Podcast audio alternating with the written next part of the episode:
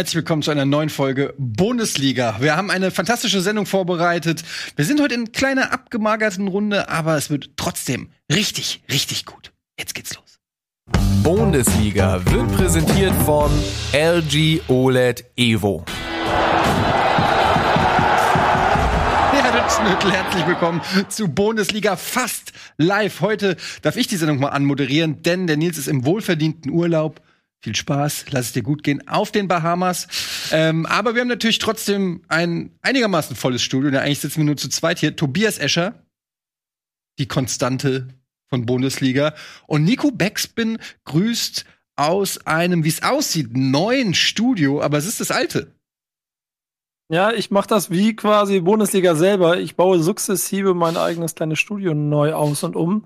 Lass dich überraschen, was hier alles noch kommt. Und äh, ich habe das ja eben schon gesagt, aber Eddie, nur deinetwegen wirst du, warte mal, hier nie wieder irgendeinen Drucker sehen. Das ist nur deinetwegen. Das werden wir noch sehen. Ähm, oder auch nicht eben. Äh, ja, ich muss sagen, mir hat das alte ein bisschen besser gefallen. Das war noch mehr so ein bisschen stammtischmäßig. Das sieht mir jetzt irgendwie zu professionell aus bei dir, Nico. Ja, das ist aber, aber ist, ist, im Zweifel verliere ich dadurch ein paar Leute, ist okay, aber wir müssen einen Schritt weiter gehen. Wir müssen nach vorne gucken. So sieht es nämlich aus. Wir müssen nach vorne gucken. Das ist doch das perfekte äh, Motto der heutigen Sendung. Tobias Escher, du kennst dich aus mit Fußball, du schreibst über den Fußball, du redest über den Fußball. Was ist das Top-Thema des Tages heute bei Bundesliga? Ich denke, wir kommen nicht dran vorbei, über das Thema zu reden, über das alle reden, über das ähm, Deutschland debattiert, über die Krise von Kräuter Fürth. Was ist da los? Wir reden natürlich über Eintracht Frankfurt gegen Bayern München auch, weil du ja jetzt die letzten über was? Über Eintracht Frankfurt gegen Bayern München, auch weil du ja jetzt die vergangenen Wochen gefehlt hast hier und deswegen können wir wieder die Eintracht ein bisschen behandeln. Vor allen Dingen am Anfang. Ich hab's, die letzte Folge waren, glaube ich, waren es die letzten drei Minuten. Also es ist, man merkt, die Liebe für die Eintracht äh, steht und fällt ja, mit mir. Ja, Eddie, du, äh, guck mal, du siehst ja, ich bin noch nicht ganz fertig hier, sondern ein paar Kartons. Ich würde sonst vorschlagen, ähm, du kriegst jetzt einfach die erste halbe Stunde, um über dieses Spiel zu referieren. In der, derzeit kann ich ein paar Unterlagen sortieren und hier versuchen, meine Fächer ein bisschen zu füllen. Ähm, würde, glaube ich, dem gerecht werden, was du jetzt loslegen könntest nach diesem Spiel. Vor allen Dingen ist ja auch lustig, dass ich letzte Woche äh, quasi Bayern zur Meisterschaft gratuliert habe und bei Frankfurt äh, das, äh, den unentschieden Rekord und vielleicht eine leichte Abwärtsspirale vorausgesagt habe. Und zack, ja, ich meine, das Alles Ding ist, wir saßen ja alle hier und haben darüber geredet, dass die Bundesliga, die Bundesliga, die Bundesliga ähm, langweilig, vermeintlich langweilig geworden ist. Aber ich glaube auch, dass diese Statements ähm, über den Verlauf der Saison auch sich als immer noch richtig darstellen werden. Auch, ähm, da werdet ihr mir sicher recht geben, wenn ihr das Spiel gesehen habt, gestern beim Spiel, und damit fangen wir dann einfach mal an mit dem äh, Spieltag, mit dem Spiel Bayern gegen Frankfurt. Ähm, das Ergebnis ist natürlich aus Frankfurter Sicht absolut überragend. Seit 21 Jahren äh, nicht mehr gewonnen in München. Das letzte Mal noch im Olympiastadion. Da war, äh, habe ich gelesen, Jamal Musiala noch nicht geboren. ähm, also insofern ist das natürlich aus Frankfurter Sicht überragend gelaufen. Man kann natürlich aber auch nicht drumherum kommen, dass das ein äh, durchaus glücklich zustande gekommener Sieg ist, denn die Bayern hatten ähm, viele, viele Chancen, viele hundertprozentige Chancen. Und äh, zum einen muss man sagen, es hat einfach diesmal auch ein bisschen die Fortune oder einfach das, das Spielglück bei den Bayern gefehlt. Zum anderen einfach Kevin Trapp in überragender Verfassung, was natürlich die richtige Antwort ist auf die jüngste Aussortierung aus der Nationalmannschaft, wobei ich da an der Stelle sagen muss, nicht ganz, also ich kann das schon verstehen. Kevin Trapp hat äh, bislang diese Saison eben nicht durch überragende Leistungen geglänzt und ähm, deshalb kam das jetzt auch nicht so überraschend, aber dann vor den Augen des Trainers, äh, des, des Bundestrainers dann so eine Weltklasse-Leistung abzuliefern, ist natürlich auch eine schöne Geschichte. Ähm, ansonsten kann ich nur sagen, der Matchplan von Glasner, natürlich jetzt kann man es sagen, ging auf. Als ich die Aufstellung gesehen habe, habe ich erst mal gedacht, what the fuck? Also muss ich ganz ehrlich sagen, da habe ich gedacht, okay, er hat ja äh, in der Pressekonferenz vorher noch gesagt, wir fahren dahin, um zu gewinnen. Ich meine, klar, was willst du auch sagen? Keiner geht ja hin und sagt, ich fahre zu den Bayern, um zu verlieren. Aber als ich die Aufstellung gesehen habe mit Ilsanka, mit Tuta, mit Touré, ähm, da habe ich schon gedacht, das sieht nicht nach Gewinnen aus. Das sieht nach hoffentlich werden wir nicht abgeschossen aus, bestenfalls.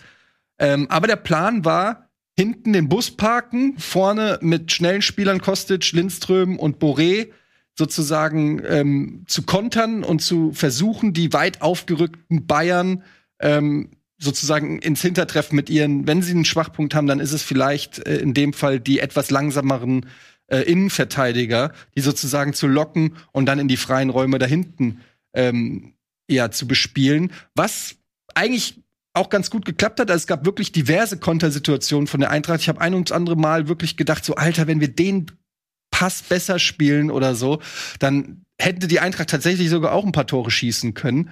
Und auch da muss man sagen, im Prinzip spielen die Bayern mit zwölf Mann, weil irgendwie Manuel Neuer stand einfach nicht im Tor, sondern hat einfach defensiven Mittelfeldspieler oder so gespielt, hat teilweise die Bälle an der Mittellinie schon gepflückt und weiter verteilt. War natürlich sehr riskant ist aber größtenteils gut gegangen. Ähm, ja, das ist so mein, mein Ersteindruck von dem Spiel. Also ich muss sagen, Kompliment an die, an die Mannschaft, die sich da wirklich reingehängt hat, drei Tage nach, nach dem Euroleague-Spiel.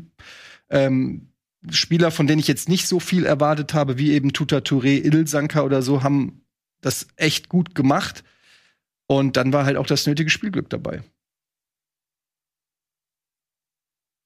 Okay. ja. Ich möchte Wie ihr mich beide anguckt. Ich nee. habe gedacht, Herr Escher steigt sofort ein in die Analyse. Nee, ich dachte, vielleicht willst du noch was sagen. Ja, ich finde halt äh, ehrlicherweise, dass äh, das Spiel äh, ziemlich überraschend äh, dann so gelaufen ist. Aber wenn man dann anguckt, wie die Tore gefallen sind und auch das, was danach Nagelsmann gesagt hat, auch irgendwie nicht, weil ähm, am Ende muss es ja irgendwann mal Bayern München erwischen mit der Art und Weise, wie sie Fußball spielen. Und Frankfurt ist in der Vergangenheit immer diejenige gewesen, denen ich das quasi, was dieses Konterspiel angeht, auch schon zutraue, dass sie Bayern München da wehtun können. Dass es dann so passiert, ist halt also fast unglücklich beim Torwartfehler, aber ähm, ja, wie soll man das? Also, also ich, ich habe lesen nebenbei noch so ein bisschen so einen Artikel rund um, um das Nagelsmann-Thema. Ich finde das schon ganz interessant, dass da äh, Nee, mach dir mal weiter. Ich, ich habe meine naja, Gedanken. Jetzt will ich aber wissen, was du interessant findest am Nagelsmann-Thema. Was ist überhaupt das Nagelsmann-Thema? Ja, das Nagelsmann-Thema ist, dass er selber quasi sagt, da gab es eine Menge zu analysieren, weil am Ende auch zu hoch verteidigt und äh, sehr viel Risiko gegangen mit einem gewissen Selbstbewusstsein, dass Bayern München sowieso das Tor macht. So spielen sie auch Fußball, so spielen sie immer. Und Eintracht Frankfurt ist aber halt schon eine Mannschaft, vor der ich äh, immer den Respekt hätte, dass sie mich äh, im Konter hart treffen können. Und das war ja, dann, wie du es ja eben auch schon beschrieben hast, auch an vielen Stellen schon recht gefährlich. Und wenn man am Anfang gesehen hat, dass es eigentlich eher ausgesehen, als ob Bayern München schnell 3-4-0 führt, ist aber nicht tun und dann auf Länge des Spiels aber beinahe sogar noch äh, früher in Rückstand geraten können, ähm, ist es ja fast also schlussfolgericht richtig, dass äh, zumindest ein Punkt entführt wurde und dass am Ende ein Torwartfehler dazu führt, dass du das Ding gewinnst, ist ja dann nur, weiß ich nicht, Ironie des Schicksals irgendwie. Es ist ja auch ähm, interessant, dass du, Nico, uns letzte Woche hier auf deiner Suche nach Ruhm und Fame dazu gezwungen hast mit der Pistole auf eine Pistole, dass wir das Video Herzlichen Glückwunsch zur Meisterschaft FC Bayern nennen. Äh. Die Ausgabe der vergangenen Woche. Und am Ende verlieren die Bayern jetzt. Und die Meisterschaft ist spannend. Wobei, ich will es jetzt auch nicht spannender reden, als es ist. Ich glaube, das Erste, was du gesagt hast, ist, glaube ich, das Wichtigste. Also, wenn Kevin Trapp da einfach nur einen normalen Tag hat, also nicht mal einen schlechten Tag, sondern einfach nur einen normalen Tag hat, dann gewinnen die Bayern das 3-1 oder 3-2. Aber er hatte halt einen Wahnsinnstag. Allein diese aus zwei Metern, wo er dann den Fuß nach rausfährt. Ja. Lewandowski. Ja. Der Kopfball, ja. Mhm. Das war ja nicht mal so, dass Bayern die Chancen schlecht ausgespielt hat. Also die haben ja sehr oft genau das Richtige gemacht, einen richtigen Schuss gewählt, richtig, richtigen Kopfball gewählt. Aber dann war trotzdem Trapp noch irgendwie mit einem Finger dran oder mit dem Fuß in dem Fall. Also da hat er rausgeholt, was rauszuholen geht. Insofern möchte ich jetzt den Bayern da keine Krise anreden. Aber es war halt schon interessant, so ein, zwei Aspekte, so Kleinigkeiten. Ich habe auf der Zone dieses ähm, Decoded geguckt, dieses neue Format da mit äh, Alex Schlüter, unserem Freund des Hauses, und ähm, Ralf Rangnick. Und da war auch Nagelsmann, da haben sie so ein bisschen geredet über Verein, wie ist Bayern so aufgestellt und haben sie auch über Taktik geredet. Und da meinte er auch Nagelsmann so, ja, er findet es nicht gut, wenn halt der Raum vor der Abwehr immer so offen ist, wenn du im eigenen Angriff bist, wenn du halt da keine Präsenz hast. Haben sie jetzt gegen Frankfurt gespielt und es gab halt wirklich zwei, drei Szenen, wo einfach vor der Abwehr bei den Bayern niemand stand mir dachte, das habe ich, hat er vorhin anders erzählt, damit kann er ja nicht zufrieden sein. Und da hat dann Frankfurt auch diese entscheidenden Konter so ein Stück weit drüber gefahren. Ja, ist halt blöd gelaufen im Nachhinein, aber auch am Ende, dann kam er Sabitzer rein, war irgendwie Rechtsverteidiger, aber auch nicht so richtig. Also haben sie irgendwie gar keinen Rechtsverteidiger gehabt und dann hat, äh, haben die Frankfurter da noch Konter gefahren. Es war am Ende war es so ein bisschen zerfahren. Man hätte halt gedacht, so die Bayern, dass sie das ganz cool bis zum Ende runterspielen und dann noch irgendwie ihre Chance bekommen. Dem war aber gar nicht so. Also das könnte man ihnen höchstens ankreiden.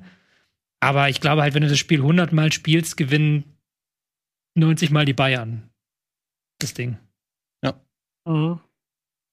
Ja, es ist äh, echt ein kurioses Spiel irgendwie gewesen, weil als das so losging, habe ich gedacht, ach geil, ich kann gleich auf Konferenz schalten, weil das gibt hier einfach, also ich meine, ich war eigentlich wirklich tiefmensch, weil Bayern ist eigentlich normalerweise bei den Bayern das leichteste Spiel der Saison, weil du eben mit null Erwartung, wenn du nur 3-0 verlierst, denkst du dir immerhin nicht abgeschossen worden, so ungefähr, ja. Ähm, und das war, da war ich schon Haken an dem Spiel, bevor es überhaupt losging. Und Gott sei Dank bei der Mannschaft nicht. Und dann ging, gehen die Bayern auch noch 1-0 in Führung und du denkst so, jetzt bricht eh alles auseinander. Ich glaube, das war auch der Knackpunkt, dass die Eintracht dann das schnelle 1-1 geschossen hat, das irgendwie auch aus dem Nichts kam. Also die Eintracht hatte ja davor im Prinzip kein, war ja nicht mal aus der eigenen Hälfte draußen so ungefähr, hatten auch wirklich Probleme, sich ähm, gegen die, die hochstehenden Bayern da aus der eigenen Hälfte rauszukombinieren oder so. Es wurden, wenn dann die Bälle weggeschlagen waren, direkt wieder bei den Bayern und die nächste Angriffswelle kam. Ähm, ja, und ich finde es umso kurioser, dass es halt wieder Philipp Kostic war, der äh, ein Assist, also eine Ecke und ein Tor geschossen hat. Ähm, also jetzt, glaube ich, in, an von sieben Treffen oder so an sechs oder so beteiligt war seit dieser Geschichte. Mhm. Ähm, ja, also auf jeden Fall kurios, drei Punkte, die man natürlich aus Frankfurter Sicht gerne mitnimmt und die man jetzt aber auch dann im nächsten Spiel nach der Länderspielpause gegen Hertha auf jeden Fall vergolden muss. Weil wenn du jetzt dann zu Hause gegen Hertha äh, verlierst und sind wir ehrlich, äh, der Eintracht traue ich genau sowas zu, äh, überragend äh, drei Punkte gegen Bayern holen und dann aber irgendwie gegen einen halbtote Hertha irgendwie ähm, wieder herschenken ja, da muss man dann eben das auch dann vergolden. Und dann sieht die Saison halt schon anders aus mit diesen Unentschieden. Das war ja, das ist ja immer das, wenn du viele Unentschieden machst und dann Siege holst, dann kannst du halt sagen, ja geil, seit sieben Spielen nicht äh, verloren. Ja, ähm, und wenn du halt dann Niederlagen hast, ist es genau umgekehrt.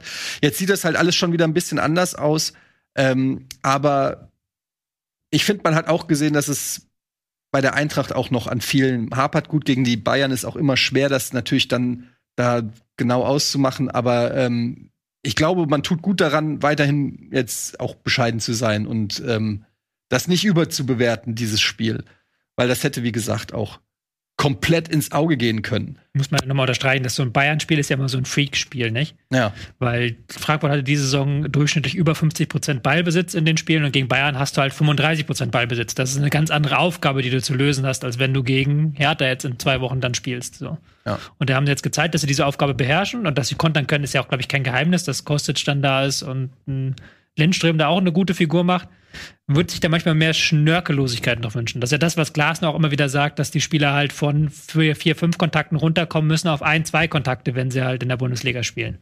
Das fällt mir halt auch immer wieder auf. Gerade bei Jakic sehe ich das immer wieder, wo du äh, auch beim Lammers, der noch gedanklich viel zu langsam ist, äh, Lindström, wo du das Gefühl hast, du merkst, dass die technisch gut sind, auch gute Ideen haben, aber einfach immer noch die Bundesliga-Geschwindigkeit unterschätzen. Also wie schnell ihnen jemand auf dem Fuß steht oder wie schnell von hinten noch jemand angerannt kommt, ist halt die Frage, ähm, wie lange braucht man, um das zu verinnerlichen oder kann man das überhaupt verinnerlichen? Also da wird sich dann halt auch dann die tatsächliche Qualität der Spieler zeigen, weil es ist ein Unterschied, ob du in Brøndby ähm, irgendwie äh, spielst oder halt in der Bundesliga gegen, gegen teilweise Weltklasse-Verteidiger oder so. Da haben wir uns auch neulich drüber unterhalten, Nico. Ähm, die Frage, wie kriegst du es hin, wenn beim Spieler-Scouting, wie kriegst du es hin, den Transfer von der Liga zu schaffen? Also wie, erstens, wie erkennst du halt, funktioniert der auch in der Bundesliga, der jetzt in der dänischen Liga funktioniert, aber auch wie lange, ähm, wie kriegst du es hin, dass diese Spieler dann eben die neue Liga akzeptieren den nächsten und Schritt verstehen. Machen, ja, ja. das ist auch manchmal ein Gamble einfach. Ja. Also es ist manchmal auch, kann sein, dass da jetzt ein, zwei Spieler bei Frankfurt auch dabei sein werden. Ich glaube, so Lindström zum Beispiel, den, den schätze ich sehr, weil der hat so ein, der hat so eine Verspieltheit auch und der hat aber auch das Auge so. Äh, der, der, der muss halt nur manchmal nur ein bisschen, der muss es einfach nur merken, glaube ich. Und wie gesagt, das Lammers, da bin ich auch noch unentschlossen, wie, wie der da, weil der ist, im Kopf hat man das Gefühl einfach schwerfällig. Ist ja was anderes, wenn du in den Beinen schwerfällig bist oder im Kopf. Ich finde, er ist im Kopf und in den Beinen schwerfällig. ja, gut ja. ähm, ja, bei Lamassa bin ich auch. Ich meine, da sieht man, dass der eine gewisse technische Stärke hat für einen Stürmer. Aber ähm, da bin ich auch noch nicht von hundertprozentig überzeugt, ob das äh, die richtige, der richtige Stürmer ist. Ist aber auch nur geliehen ohne Kaufoption. Also, hm. weil man, glaube ich, den Spieler, den man wirklich wollte, nicht gekriegt hat. Aber gucken wir mal.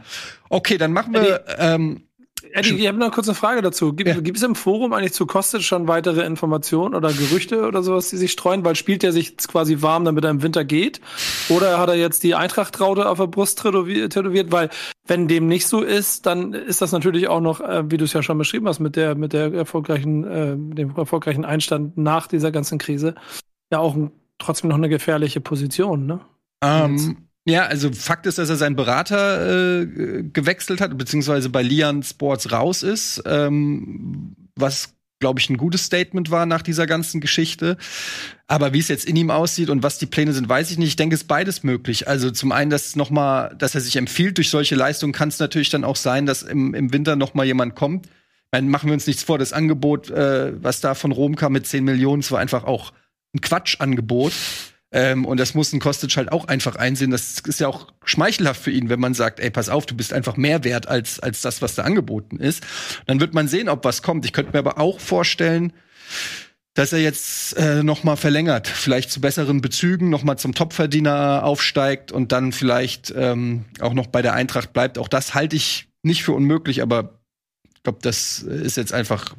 Sie tun auch, glaube ich, gut dran, alle Beteiligten jetzt erstmal zu diesem Thema hm. erstmal öffentlich nichts zu sagen. Hm, erstmal ja, da wirklich Gras drüber wachsen lassen. Also ich würde auch als, als Trainer und Manager von der Eintracht sagen, Philipp, bring mal Leistung jetzt bis zum Winter und dann schauen wir weiter. Ja.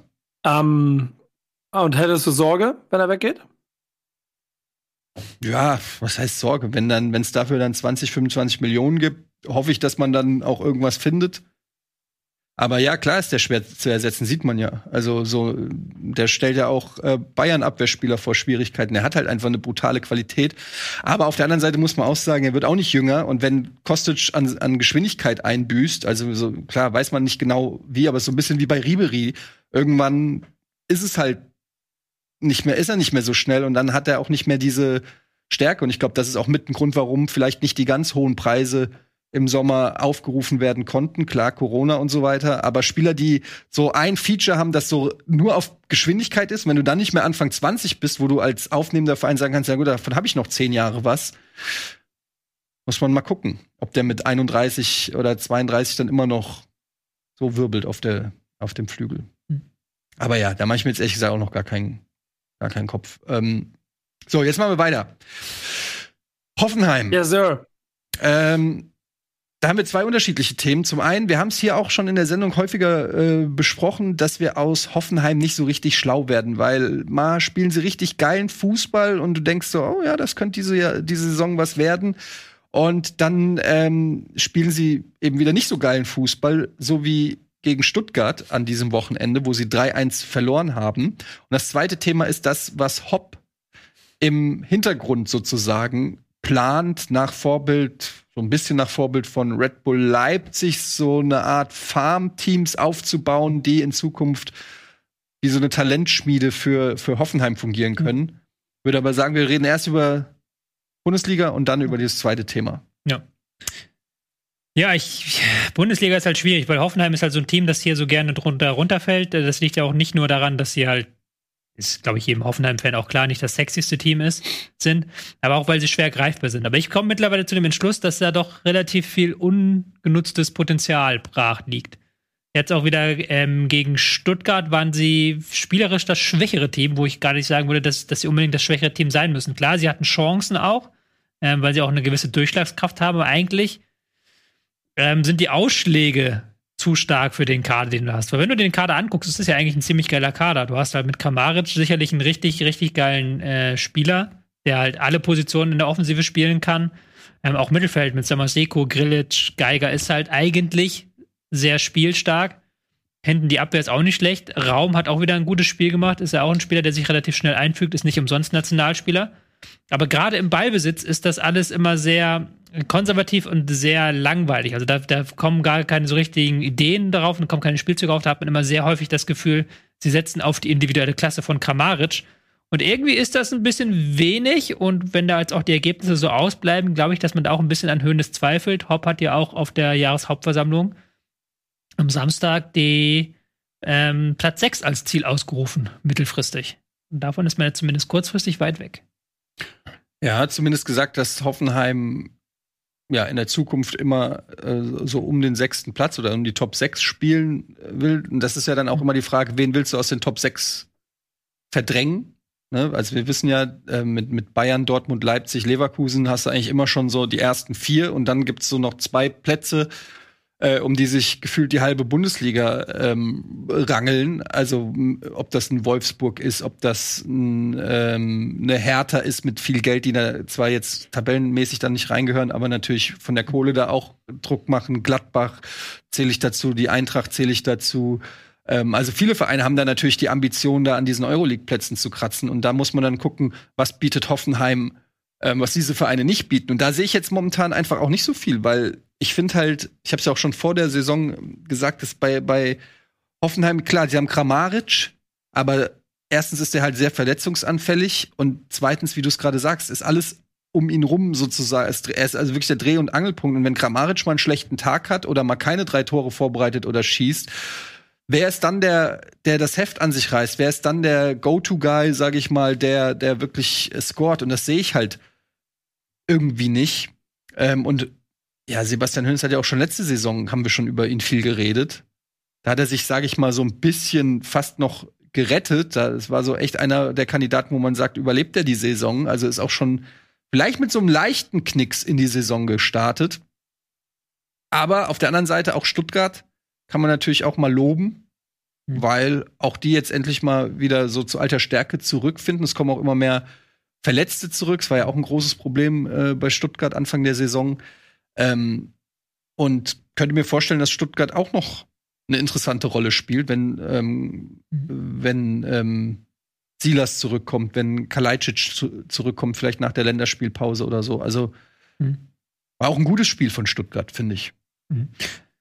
Ja, also für die war der Sieg auf jeden Fall sehr wichtig, weil sie jetzt diese lange sieglose Serie mal gestoppt haben, mal auch so ein Rivalen, ist ja jetzt auch nicht jetzt das Derby schlechthin, aber es ist schon ein gewisser Lokal-Rivale ähm, besiegt haben.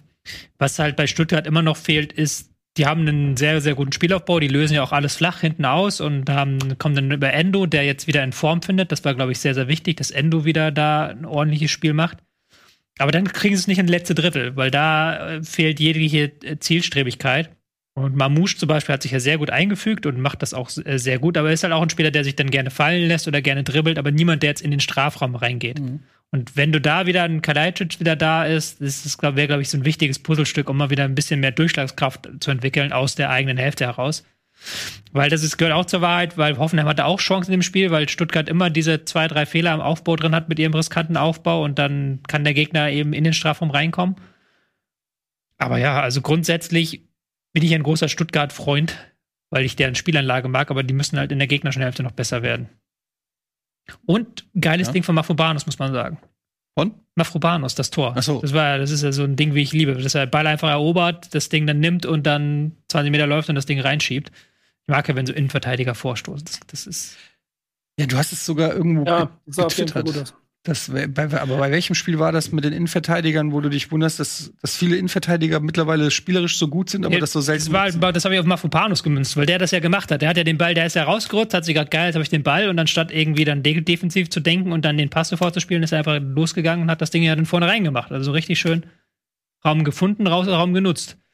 Und die sind ja auch, hat ja Ralf dann gleich wieder pikiert reagiert, als ich gesagt habe, vor zehn Jahren waren die Verteidiger in der Bundesliga technisch nicht so stark.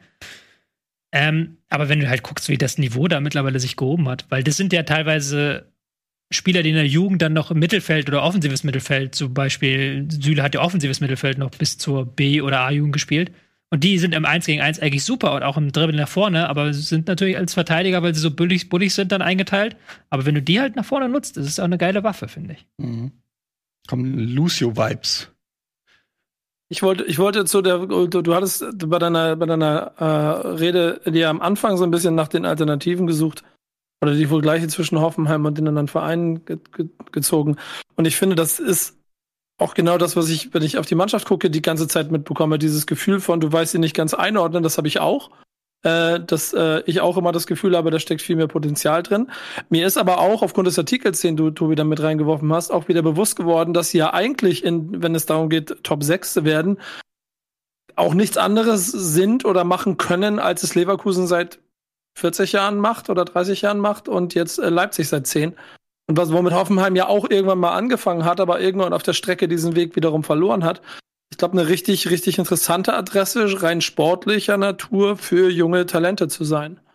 Ähm, das geht ja in der Jugend schon los. Die Jugendmannschaften von Hoffenheim stehen jedes Jahr gut da. Da kommen unheimlich viele Talente raus. Die haben ein hohes Einzugsgebiet und haben jeden anderen Jugendverein in der Ecke ja oder zumindest viele mindestens Paroli geboten oder schon auch ausgestochen. Und äh, dann ist es ja fast auch nur logisch, dass du die Struktur dementsprechend weiter aufbaust und dann so eine Wundertüte bist, von der du jedes Jahr nicht weißt, wie sie, wie sie zündet. Es geht ja auch, glaube ich, darum, an diese glorreichen Zeiten anzuknüpfen von Hoffenheim, wo sie wirklich ähm, ob man sie jetzt mochte oder nicht, äh, beeindruckt haben durch ihr Scouting. Wir denken an Demba Ba, um, an, an Chinedu Ubasi, an Gustavo, an ähm, äh, wen habe ich noch vergessen? Ibisevic hatte da angefangen. Ibisevic hatte angefangen, stimmt. Ähm, Firmino natürlich das, das leuchtendste Beispiel von allen. Also es gab ja so eine Zeit, wo ähm, wo, wo Hoffenheim wirklich äh, ja Leute ausgegraben hat, auch die bei niemand anderem auf dem Zettel standen. Und ja, aber Hand aufs Herz, habt, habt, ihr, habt ihr damals die Herbstmeisterschaft gefeiert? Hm. Als sie reingekommen, aufgestiegen sind und dann auf eben die Liga durchgebombt haben? Was heißt gefeiert? Also es war natürlich auch insofern, es war eine coole Story, also was heißt cool? Es war alles andere als eine coole Story eigentlich, aber es ist eine, eine Story, zumal das halt eben auch so ein Affront gegen die Bayern war. Ähm, aber mhm.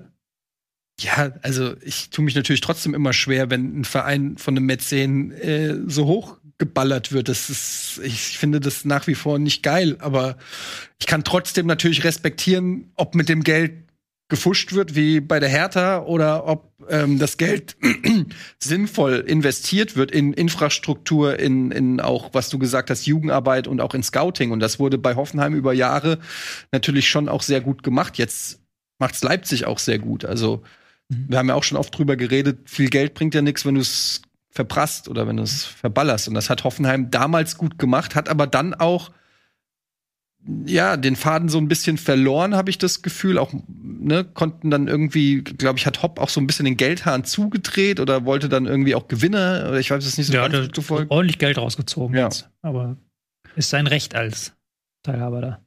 Oh ja, und dann so die ganz großen Entdeckungen sind dann auch ein bisschen ausgeblieben bei Hoffenheim. Und da will, wünscht man sich ja jetzt durch dieses ominöse System, was du uns vielleicht noch ein bisschen erklären kannst, ja. da ein bisschen mhm. in Zukunft mehr so wieder Richtung Leipzig zu planen. Mhm. Das, ist, das finde ich sehr interessant, weil das, sowas findet in der öffentlichen Wahrnehmung so kaum statt, habe ich das Gefühl, dass die Hoffenheimer jetzt nicht direkt Hoffenheim selber, aber über halt Hopp und über äh, Nebenfirmen, die da gemacht werden, dass man da zwei Vereine sich gekauft hat, quasi, beziehungsweise Anteil an diesen Vereinen, einer in Brasilien, einer in der zweiten portugiesischen Liga. Und dass man darüber nun versuchen möchte, quasi in Brasilien Talente zu finden, dann ähnlich wie RB das macht, ähm, gegen los in Brasilien, dann zweite portugiesische Liga und dann kommen sie irgendwann nach Deutschland. So in der Hoffnung, das hat, das hat man auch ganz offensiv gesagt, ähm, da einen neuen Firmino zu finden, Firmino zu finden.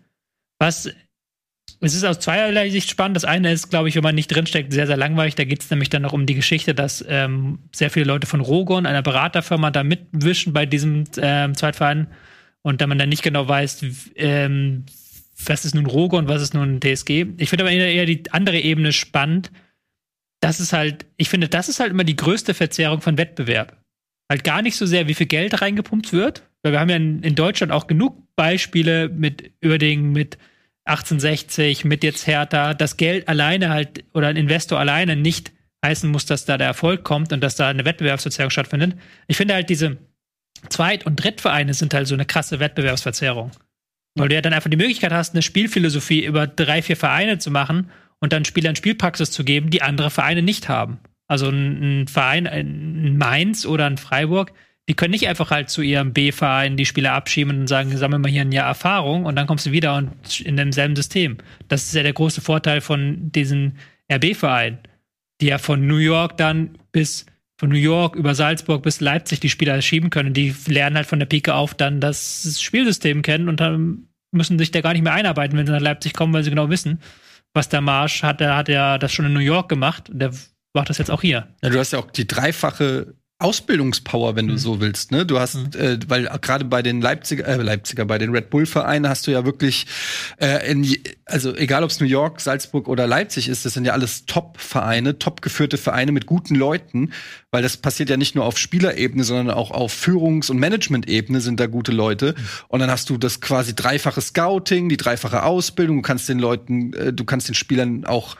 ähm, ja die Möglichkeit geben, äh, besser zu werden.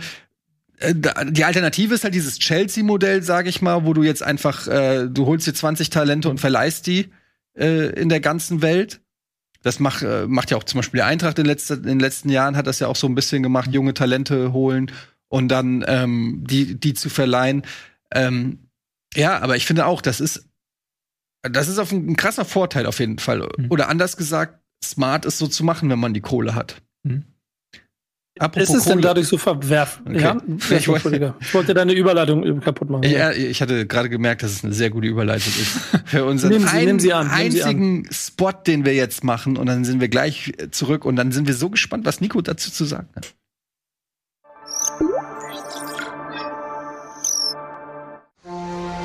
Bitburger. Mit bestem Hallertauer und Bitburger Siegelhopf feinherb frischem Geschmack. So gut kann Bier schmecken. Und deshalb bitte ein Bit.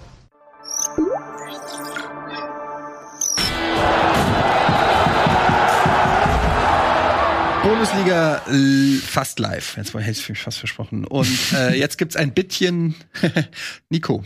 Sorry, Nils, ich da was ich mal. Oh je. Ähm, also ich, ich hab nur, wollte die Frage in den Raum werfen, ist das so verwerflich? Weil ähm, ich den Weg, also sagen wir so, ich habe jetzt nicht die komplette Transferausgaben von Hoffenheim jetzt in dieser Werbepause, die recht lang war, ähm, jetzt angeguckt. Aber ich, sie kommen mir nicht vor, als ob sie jetzt äh, hunderte Millionen in den letzten Jahren ausgegeben haben. Ja, klar haben sie einen strategischen Vorteil äh, gegenüber den Freiburg und den Union Berlins. Aber es dann so zu nutzen, ähm, ist doch auch eine Variante, die zum Beispiel so eine Eintracht ja theoretisch auch machen könnte, oder? Also wenn du jetzt nach den Rechnungen, die du ja aufstellen kannst, äh, Eddie, keine Ahnung, da bleiben 60 Millionen über in den letzten, äh, letzten zwei Jahren aus Transfers. Entweder du kaufst es, gibst das kurzfristig aus, um damit wieder neue Spieler zu kaufen, oder du investierst es langfristig und versuchst irgendwie äh, eine, eine Struktur international aufzubauen. Denn die Grundregel, dass du dir nun mal in Süditalien Verein kaufen kannst, die kriegst du ja nicht verändert. Und nur weil das, weil, weil das, also versteht ihr, was ich meine? Ihr, ihr, guckt schon wieder beide so. Ich bin nee. nicht der Böse auf der Seite. Ich mache nur, mach nur die Gedanken ich hab, auf. Ich habe nur gerade mich gefragt, ich habe nur gerade mich gefragt, ob die Frankfurt das rechtlich geht. Als bei Eintracht Frankfurt AG, ob die dann irgendwie noch kaufen können. Das, das ist ja auch bei, bei Hoffenheim so gelöst, dass das ja nicht Hoffenheim direkt gehört, sondern dann über. Also wie das rechtlich ist, weiß ich noch nicht mal, aber rein finanziell hat die Eintracht vor ein paar Jahren, okay, das war noch unter Bruchhagen, die U21 abgeschafft, um die Kohle dafür zu sparen ähm, was ihnen jetzt mhm. diverse Male schon auf die Füße gefallen ist. Und sie kriegen und sie können es einfach auch aus verschiedenen, ich habe es mal gelesen, äh, Gründen nicht so einfach wieder eine U21 installieren, weil die dann natürlich in irgendeiner äh, Amateur-Gurkenliga starten müsste und so weiter. Ähm, also klar kannst du immer sagen, von den Gewinnen, die erwirtschaftet werden, kannst du auch was in andere Sachen stecken. Aber bei der Eintracht wurde jetzt äh, längst überfällig äh, neuer Campus gebaut, weil äh, weil das alles noch marode war, teilweise am Riederwald oder am mittlerweile auch schon äh, alten äh, Waldstadion. Da wurden jetzt erstmal die die Facilities überhaupt abgegradet auf ein Niveau, das auch den Ansprüchen von dem äh, der Eintracht genügt. Dann musst du in äh, Digitalisierung investieren und diese Spieler, die verkauft wurden für vermeintlich 60 Millionen, darfst du ja auch nicht vergessen von diesen, du musst ja auch wieder einen schlagfertigen Kader zusammenstellen, da, weil die sportlichen Ziele musst du auch wieder erreichen. Also es ist nicht so ganz einfach, glaube ich, ähm, womit ich nicht sagen will, dass es nicht möglich ist, da auch Kohle für noch andere Sachen auszugeben, aber ähm, wenn jetzt jemand wie Hopp das gerade macht, dann glaube ich, dass das, also sonst würden es ja potentere Vereine, was weiß ich, wie Dortmund oder oder keine Ahnung, wen gibt's noch, Wolfsburg, Leverkusen oder so auch schon lange vor der Eintracht machen. Äh, wenn das so einfach Machen sie ja auch. Lever Leverkusen hat ja das System, glaube ich, da, da funktioniert es, glaube ich, nur anders, aber die Strukturen von Bayer Leverkusen, ähm, was die Zusammenarbeit mit Vereinen außerhalb von äh, dem Rhein-Main-Gebiet oder dem Rhein-Rhein-Gebiet sind ja also schon seit Jahren, also da sind ja seit Jahren doch schon Strukturen vorhanden. Die sind, glaube ich, funktionieren nur anders. Es gibt ja auch immer diese Partnerschaft, dass der Verein zwar unabhängig bleibt, aber trotzdem Partnerschaften ja, eingeht. Das, das Werder ja Bremen sollte immer Partner von. Ja, ja, ja meine ich ja, aber, aber die Idee dahinter ist doch trotzdem die gleiche. Von Manchester mhm. City wollte aber Werder Bremen Partner werden, auch um, um Spieler äh, ja. dort zu parken, um sie dann günstig oder direkt mit Vorkaufsrecht wieder zurückzuholen. Es ist schon noch was anderes, ähm, ob du einen Verein dir gehört oder ob du halt da eine Partnerschaft hast und halt einfach Spieler tauscht und sowas. Ist, ja, das ist, ist das ist ja logisch, aber auch, die, die, vertragliche ja, Struktur dahinter ist wir warten ja alle, Wir warten ja alle immer noch auf den Punkt, wenn irgendwann Salzburg auf Leipzig in einem europäischen Wettbewerb trifft und dann ja alle Wupser die Bupser, ist das nicht irgendwie ein Interessenkonflikt, wenn da zwei Vereine aufeinandertreffen? Gab's das nicht sogar schon mal? Sind sie doch letzte Saison. Ja, sind sie letzte Saison, ja, aber ich meine jetzt in einem Spiel, was wirklich wichtig ist. Und es hat keiner aber sich aufgeregt. Ja, ja aber das ist eigentlich, eigentlich, ist das, eigentlich ist das nicht gut. Vielleicht bin ich, bin ich da auch alleine. Aber was, was mir halt dann Sorge bereitet, ist, dass du irgendwann eine Situation hast, wo die gro den großen Clubs quasi alles gehört. Und das halt wie in der Wirtschaft äh, so ist, dass halt die Großen immer mehr wachsen und du halt Marktführer hast, die in fünf verschiedenen Ligen den Meister stellen. So. Und dass dann irgendwann in der belgischen Liga halt City und ähm, was weiß ich und Bayern München den Meister ausspielen untereinander mit ihren Farmteams so. Das ist eine Entwicklung, die wir jetzt ja beobachten. Zum Beispiel City, die haben ja, die City Group hat ja in allen Ländern mittlerweile irgendwelche Farmteams geparkt und spielen da halt teilweise auch in Meisterschaften mit, weil die Teams nicht so schlecht sind, weil da natürlich ordentlich Geld reingebuttert wird. Das ist eigentlich auch smart. Anstatt in Spieler zu investieren, investierst du mittlerweile in ganze Vereine, den Spieler gehören. Darauf will ich doch hinaus. Ist, ist das, das, das, war die Eintracht Frankfurt-Frage von vor fünf Minuten. Ja, ja, schon klar, aber ja, wir haben sie dir ja auch beantwortet, dass das eben schon einen Grund gibt, warum das die extrem reichen Vereine machen und warum das nicht ein mittelreicher äh, Verein machen kann.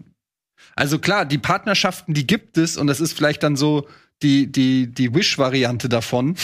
Aber ähm, es ist natürlich noch mal halt, wie gesagt, was anderes, ob du äh, unter einer Dachmarke sozusagen fungierst, wie jetzt zum Beispiel äh, bei Red Bull. Das ist natürlich was ganz anderes, wo du wirklich auch ja, nicht auch auf den guten Willen eines Vereins angewiesen bist, sondern wo du einfach auch die Shots callen kannst, wo du sagen kannst, so, der kommt nach zwei Jahren zu Leipzig und dann kickt der bei uns, ganz einfach. Oder ob du bei Man City sagst, äh, ja, können wir noch mal den Jovic leihen und die sagen, nee, ehrlich gesagt, brauchen wir den selber. Weil wir wissen nicht, ob der Benzema sein Knie hält oder so. Also, ob Benzemas Knie hält. Naja, Lass uns mal weiterkommen, weil ja. so spannend ist jetzt äh, Hoffenheims Farmteams auch wieder nicht. äh, aber interessantes Thema, wir werden ein Auge drauf haben, was Hoffenheim da in Zukunft macht und ob es ihnen gelingt, da neue Wege einzuschlagen. Merke ich schon, ja, unter der Moderation von Etienne Gade, da ist ja ein anderes. Da ist ein Zug da, drin. Da ist, da ist ja eine Peitsche drin. Da ist richtig, ja, aber wir ja, haben wie, du, wie du einfach die spannenden Themen so abbügelst. Kann ich dir wenigstens die Überleitung, äh, kann ich dir wenigstens eine Überleitung äh, klauen? Darf ich eine machen? Jetzt, wo Nils nicht da ist? Ähm, ja, wie lange ist denn Dadai noch da? Nee, das darum geht's nicht. Die ist viel geiler. Ach so. Dass es du hast kleine gallische Dörfer gibt, die beweisen, dass alles, worüber wir gerade geredet haben, nicht für jeden Verein gilt, beweist der SC Freiburg. Ungeschlagen in der Bundesliga. Ah, ja, okay. Dann ähm, nehmen wir diese Überleitung von mir aus. Wobei ich doch hart am Bezweifeln bin, ob man äh, den SC Freiburg diesem sympathischen gallischen Dorf auf eine Stufe stellen sollte. Ähm, aber ja, es ist richtig, es stimmt so. Es ist der einzige Verein in der Liga aktuell, dem noch keine Niederlage zugefügt wurde. Der SC Freiburg rangiert auf einem Champions League Platz. Ein Punkt hinter Leverkusen, ein Punkt hinter den Bayern. Was ist denn da los, Tobias Escher? 15 Punkte für den SC Freiburg. Wir haben alle unsere Prognosen vor dieser Saison abgegeben. Bei keinem stand der SC Freiburg auf dem Zettel. Nicht? Ich habe auch nicht bei Tobias glaube, Escher. Ich weiß, ich weiß nicht mehr. Ich weiß auch nicht, ich weiß es auch nicht mehr. Ich habe es einfach behauptet. Du just go with it. Ich habe äh, Mainz 05 als Absteiger getippt. Ich bin raus. Also zunächst einmal, wir können es ja versachlichen und wir können erstmal ganz nüchtern sagen, sie haben gegen Hertha Berlin 2, äh, 2 zu 1 gewonnen. Ist jetzt auch nicht das überraschendste Ergebnis, dass Freiburg die momentan angeschlagenen Berliner besiegt. Ansonsten gab es Siege gegen Augsburg, Stuttgart und Dortmund. Okay, Dortmund war überraschend, aber ansonsten sind das ja alle Spiele, wo man sagt, so, das kann ein SC Freiburg durchaus mal gewinnen und unentschieden gegen Köln, Mainz und Bielefeld sind auch drin. Aber die profitieren natürlich davon aktuell, dass du eine Liga hast mit sehr vielen Teams, die nicht so eingespielt sind, die, wo du merkst, okay, da ist knirscht und knarscht, so diese typischen Kandidaten, wir hatten es ja vorher, diese typischen Kandidaten für 5, 6, Gladbach, Frankfurt, auch ein Stück weit jetzt Wolfsburg, merkt man es auch mittlerweile, dass da noch nicht alles so greift, weil so viel Neues ist. Und Freiburg, die machen einfach da weiter, wo sie immer weitergemacht haben. Giftig, geilig im Spiel gegen den Ball, ein paar gute Ideen im Spiel mit dem Ball, aber nichts Überragendes. Und im Zweifelsfall, wenn es nicht läuft, machen sie dann zwei Standards rein. So. Äh, wenn aus dem Spiel heraus nichts geht, wie jetzt gegen Berlin der Fall war. Aber ansonsten, die sind halt intensiv im Spiel gegen den Ball wie immer, die machen dasselbe wie immer, äh, selbe wie in der letzten Rückrunde, 3-4-3-System, richtig, äh, richtig gut, richtig wenig zulassen und dann vorne diese wenigen Chancen nutzen. Also es ist halt einfach solides, solide Handwerkskunst. Nico. Du hast die Hand gehoben. Ja. Nee, nee, nee. Ich habe ich hab mal an meinem Kopfhörer rumgefummelt. Achso. Ähm, ja, ich finde halt, gerade weil es so typisch Freiburg ist, sollte man nicht denken, also man hört das ja auch oft bei Vereinen, die sind ausrechenbar, die machen immer das Gleiche, da weiß man, wie es funktioniert und so. Warum ist das bei Freiburg so schwer? Also, wenn man ja weiß, worauf, äh, also was auf einen zukommt, müsste das dann ja. einem nicht in die Karten spielen. Es geht ja jetzt mal äh, du weißt strategisch, was sie wollen, also dass sie halt Zweikämpfe wollen, dass sie halt hochpressen, dass sie im Spiel mit dem Ball das ruhiger angehen lassen manchmal, aber du weißt, in etwa weißt du, aber es ist natürlich taktisch enorm flexibel. Streich ist da ja kein Trainer, der immer wieder dasselbe macht. Das merkst du ja diese Saison ganz stark an den Startaufstellungen. Da wird sehr viel rumgewürfelt von Spiel zu Spiel. Mal ist ein Eggestein drin, mal ist ein Eggestein draußen. Wer besetzt die Sturmposition? Ähm, es ist sehr, zum Beispiel Salah spielt momentan keine Rolle. Dafür ist Jong ähm, sehr stark unterwegs als so halb rechts außen. Also da, da hast du immer sehr viel Fluktuation. Du hast, du kannst auch immer im Zweifelsfall dann nochmal einen Petersen vorne als Stoßstürmer reinwerfen, der das ganz anders macht als Höhler. Also in den Details ist das so, dass du dich darauf nicht vorbereiten kannst. Aber die, die, Kerntugenden bleiben ja immer die gleichen. Und wenn so eine gewisse Laufbereitschaft, eine gewisse Bereitschaft, in den Zweikampf zu gehen, darauf kannst du dich ja auch nicht vorbereiten. Du kannst ja nicht sagen, okay, die laufen viel, heute laufen wir mal nochmal fünf Kilometer mehr, weil wir gegen Freiburg spielen, sondern du machst halt dein Spiel und wirst halt trotzdem von Freiburg in der Laufdisziplin meistens besiegt. Weil halt, und das ist, das ist das Wunder von Freiburg, Streich es jedes Jahr wieder hinbekommt, diesen Spielern einzutrichtern, so, oh, wenn ihr nicht 110 Prozent gibt, dann geht das nicht. Dann funktioniert das nicht. Und das machen sie wirklich Jahr für Jahr für Jahr für Jahr an ihrem Leistungslimit zu spielen. Ja, ans Leistungslimit ist Herder nicht gekommen, vor allen Dingen nicht mit äh, Dreier- bzw. Fünferkette. Äh, zur, zur Halbzeit hat ähm, Dadai umgestellt, dann lief es ein bisschen besser. Aber ähm, was, äh, was ist da, was ist bei der Hertha los? Also eh schon unter Druck und du denkst eigentlich zu Hause gegen Freiburg, da muss doch mal jetzt irgendwie was passieren. Ähm, Bobic hat nach dem Spiel gesagt, Dadai bleibt. Also viele haben ja auch schon vermutet, dass die Länderspielpause jetzt für einen Trainerwechsel genutzt würde. Aber dem scheint nicht so, Gott sei Dank, sage ich mal. Wir haben keine Lust schon wieder gegen äh, neuen Trainer. Es war schon letzte Saison gegen bei Mainz und Schalke und so. Ähm, so. Aber ähm, außer, sage ich mir jetzt mal, Suat Serda, der ein paar schöne Aktionen hatte, habe ich das Gefühl gehabt, diese Mannschaft ist, also ich weiß nicht, was das ist. So, das, ist es überhaupt eine Mannschaft? Haben die überhaupt einen Matchplan? Es wirkt komplett teilweise äh, wie so, ja, so, es sind zwar elf Spieler da, aber ich erkenne überhaupt nicht die Spielidee, die dahinter steckt oder was da, was da der größere, was das größere Ziel ist dieses Teams. Sie spielen halt nicht gut. Also ist, ja, ich glaube, es war schon ein Matchplan da. Sie haben halt defensiv am Anfang gestanden und dann gesagt, okay, lassen wir mal die Freiburger so ein bisschen machen, ja. haben darauf gehofft, dass die halt nicht in die Zweikämpfe finden. Aber die Qualität ist momentan bei Hertha nicht da. Und da sind dann so Sachen, auch Aussagen von Dada, die einen dann stutzig machen, wenn er so sagt, ja, es ist schon vor dem Spiel klar, dass welche drei Wechsel ich machen muss, weil ein Boateng schafft keine 90 Minuten, Jovetic schafft momentan keine 90 Minuten und ein Boyata eigentlich auch nicht, musste aber jetzt trotzdem durchspielen 90 Minuten. Da fragst du dich schon, okay, wie, wie kann das passieren in der Kaderplanung, dass du halt so viele Spieler hast, die halt nicht die 90 Minuten durchhalten? Wie kann halt immer wieder einfache Fehler passieren, wie bei Standards, wo man sagen muss, das waren jetzt keine mega ausgeklügelten Varianten von Freiburg, sondern da ist dann jemand am ersten Pfosten nicht hoch genug gestiegen, sodass der Ball dann jeweils durchkam. Und dann war es einmal Petersen und einmal war es ähm, Lienhardt, der das Ding reinköpfen konnte. Also, so, so als Experte, äh, als Experte von Fußballmannschaften, die äh, aus äh, gewisser Verbundenheit und einem gewissen ähm, einer gewissen Schwäche für Typen daran gerne festhalten, Trainer lange zu behalten zu wollen, damit sie mit denen noch wieder durch die Talsohle kommen, würde ich sagen, äh, Paul Dardai hätte eigentlich schon vor drei Wochen gehen sollen müssen, oder? Weil ähm, denn das, was du beschreibst, das ist ja das rein sportliche Dilemma, das ja dann auch in seine Verantwortung gehört. Und wenn das sich äh, ja auch jetzt über Wochen, mal abgesehen von dem äh, Pflichtsieg eigentlich zwischendrin, überhaupt nicht ändert, dann sind das doch die Alarmglocken und jetzt genau diese Zeit, in der du das machen musst, weil das ändert doch nichts, wenn du gegen eine wieder erstarkte Eintracht spielst und dann kannst du jetzt sagen, was du willst, das, das, das darf Hertha nicht gewinnen und das, wenn, wenn der Fußballgott normal ist, dann gewinnen sie das auch nicht. Und dann hast du halt zwei Wochen Zeit verbaselt hast von Frankfurt einen auf den Arsch gekriegt und stehst da, weil du genauso schlau bist wie vorher. Ja, es sei denn, du siehst es halt einfach anders. Und was Bobic halt gesagt hat, ist, er war sogar relativ zufrieden mit dieser Partie. Also natürlich nicht mit dem Ergebnis, aber er spricht wirklich von einer Ergebniskrise und meint, die kämpferische Leistung hat gestimmt und die Einstellung hat gestimmt und ähm, ja, ich finde es ja dann eigentlich schon auch fast sympathisch, wenn ein Bobic, weil es wäre jetzt so einfach gewesen, da zu entlassen. Und ähm, gerade wenn das auch schon so das Medienecho ist und alle Spatzen es von den Dächern pfeifen, keine Ahnung, also so, man muss es ja nicht so durchziehen, wie es Werder gemacht hat, aber wir haben ja auch erst den, den siebten Spieltag und wenn du grundsätzlich der Meinung bist, ja, also die, die Spieler folgen dem Trainer, darfst ja auch nicht vergessen, welchen Trainer holst du jetzt, der dann aus dieser Mannschaft plötzlich die Qualität rauskitzelt, die sie momentan nicht bringen können. Also da, da, da ist ja vielleicht. Ich sehe da einen auf dem Markt. Ja. Einer ist frei. Ja, der ist doch jetzt Ex Experte gerade. Ähm, ja, aber ich, ich, alles, alles, was ihn von der Gehaltsliste runter. Ne? Also ich möchte, wir arbeiten ja bei Schlagzeilen hier an diesen Stellen. Ne? Ich möchte jetzt gerne, Tobi, kannst du der Redaktion mitteilen, dass wir so Dinge wie Kofeld ist einer, der Hertha retten kann.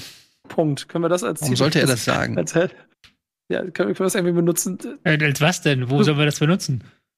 Ja, so YouTube oder so, irgendwas Schlagzeile, damit darüber geredet wird, weil du weißt, Werder Bremen, wir haben nicht viel Geld, wir müssen so sehen, dass wir den Typen von der Gehaltsliste runterkriegen. Deswegen wäre es ganz gut, wenn Bundesliga kommt. Ich habe schon auf die Eintracht gehofft, aber die gewinnen jetzt ja. Insofern, jetzt muss es die Härter regeln. Ist natürlich die Frage, ist es überzeugend, dass man da der festhält oder hat man keinen anderen? Ist ja auch dann immer wieder. Ja, Terzic ist, ist irgendwie ist mal im Gespräch gefallen. angeblich, ja. so hat er laut Lothar Matthäus sich schon getroffen, kann ja auch sein, so. Ja, ja wäre erzählt, das einer, wo du sagst, der, der, der kann da der Hertha das einhauchen, was ihr gerade fehlt? Das kann ein klares kann, Jein. Ja, ein klares Jein. Das kann durchaus sein. Es ist halt momentan nicht der beliebteste Job, sagen wir es mal so. Also die Spatzen pfeifen es von den Dächern, dass da in der Mannschaft einiges im Argen liegt und wenn du da, da halt immer wieder zuhörst, was er zwischen den Zeilen sagt, so, der macht ja nicht gerade Lust drauf, diesen Verein zu trainieren, so. Und der Kaderzusammenstellung, das sage ich seit Anfang der Saison, ist nicht gut. Ist nicht gut. Du hast einen Serda, der Tempo, Tempo macht und der dann auch immer wieder Tempo gibt, aber dann kommt keiner mit, der das Tempo mitgehen kann von den Mitspielern. Ich kann mir schon vorstellen, dass Terzic so eine gewisse Mentalität reinbringen könnte, aber dafür ist eigentlich Dardai auch bekannt. Ich glaube, da musste viel Gespräche führen, viel machen, viel tun. Und ein Trainer, der fast von sich, der große Pläne hat aktuell, ich formuliere das mal vorsichtig, der geht jetzt nicht gerade nach Berlin in diesem Moment in dieser Saison. Ja, zumal Terzic ja auch schon im, vor der Saison Angebote von anderen Vereinen hatte und gesagt hat, dass er will auf jeden Fall in Dortmund bleiben. Ist das dann, also was hat sich dann jetzt in den letzten drei Monaten geändert, dass er jetzt sagt, ich will aus Dortmund weg? Okay. Ich weiß nicht, kann sein. Ich weiß, nein, das war halt nur geraten, dass er Geld, ja. nicht mehr Geld kriegt. Kann sein. Ja, okay, also auf jeden Fall, es bleibt dabei, Hertha ähm, immer noch nicht der gewünschte Erfolg, die Windhorst-Millionen. Ähm, wo sind sie? Man spürt sie nicht, man sieht sie nicht. Sie sind sicherlich irgendwo, vielleicht auch langfristig angelegt. Aber ähm, Stand jetzt muss man sagen, Hertha bislang eine Enttäuschung. Hat jemand, haben wir, hat irgendjemand auf Enttäuschung getippt bei Hertha? Ich weiß es nicht mehr. Was waren unsere Tipps? Ich hatte also Stuttgart. Stuttgart.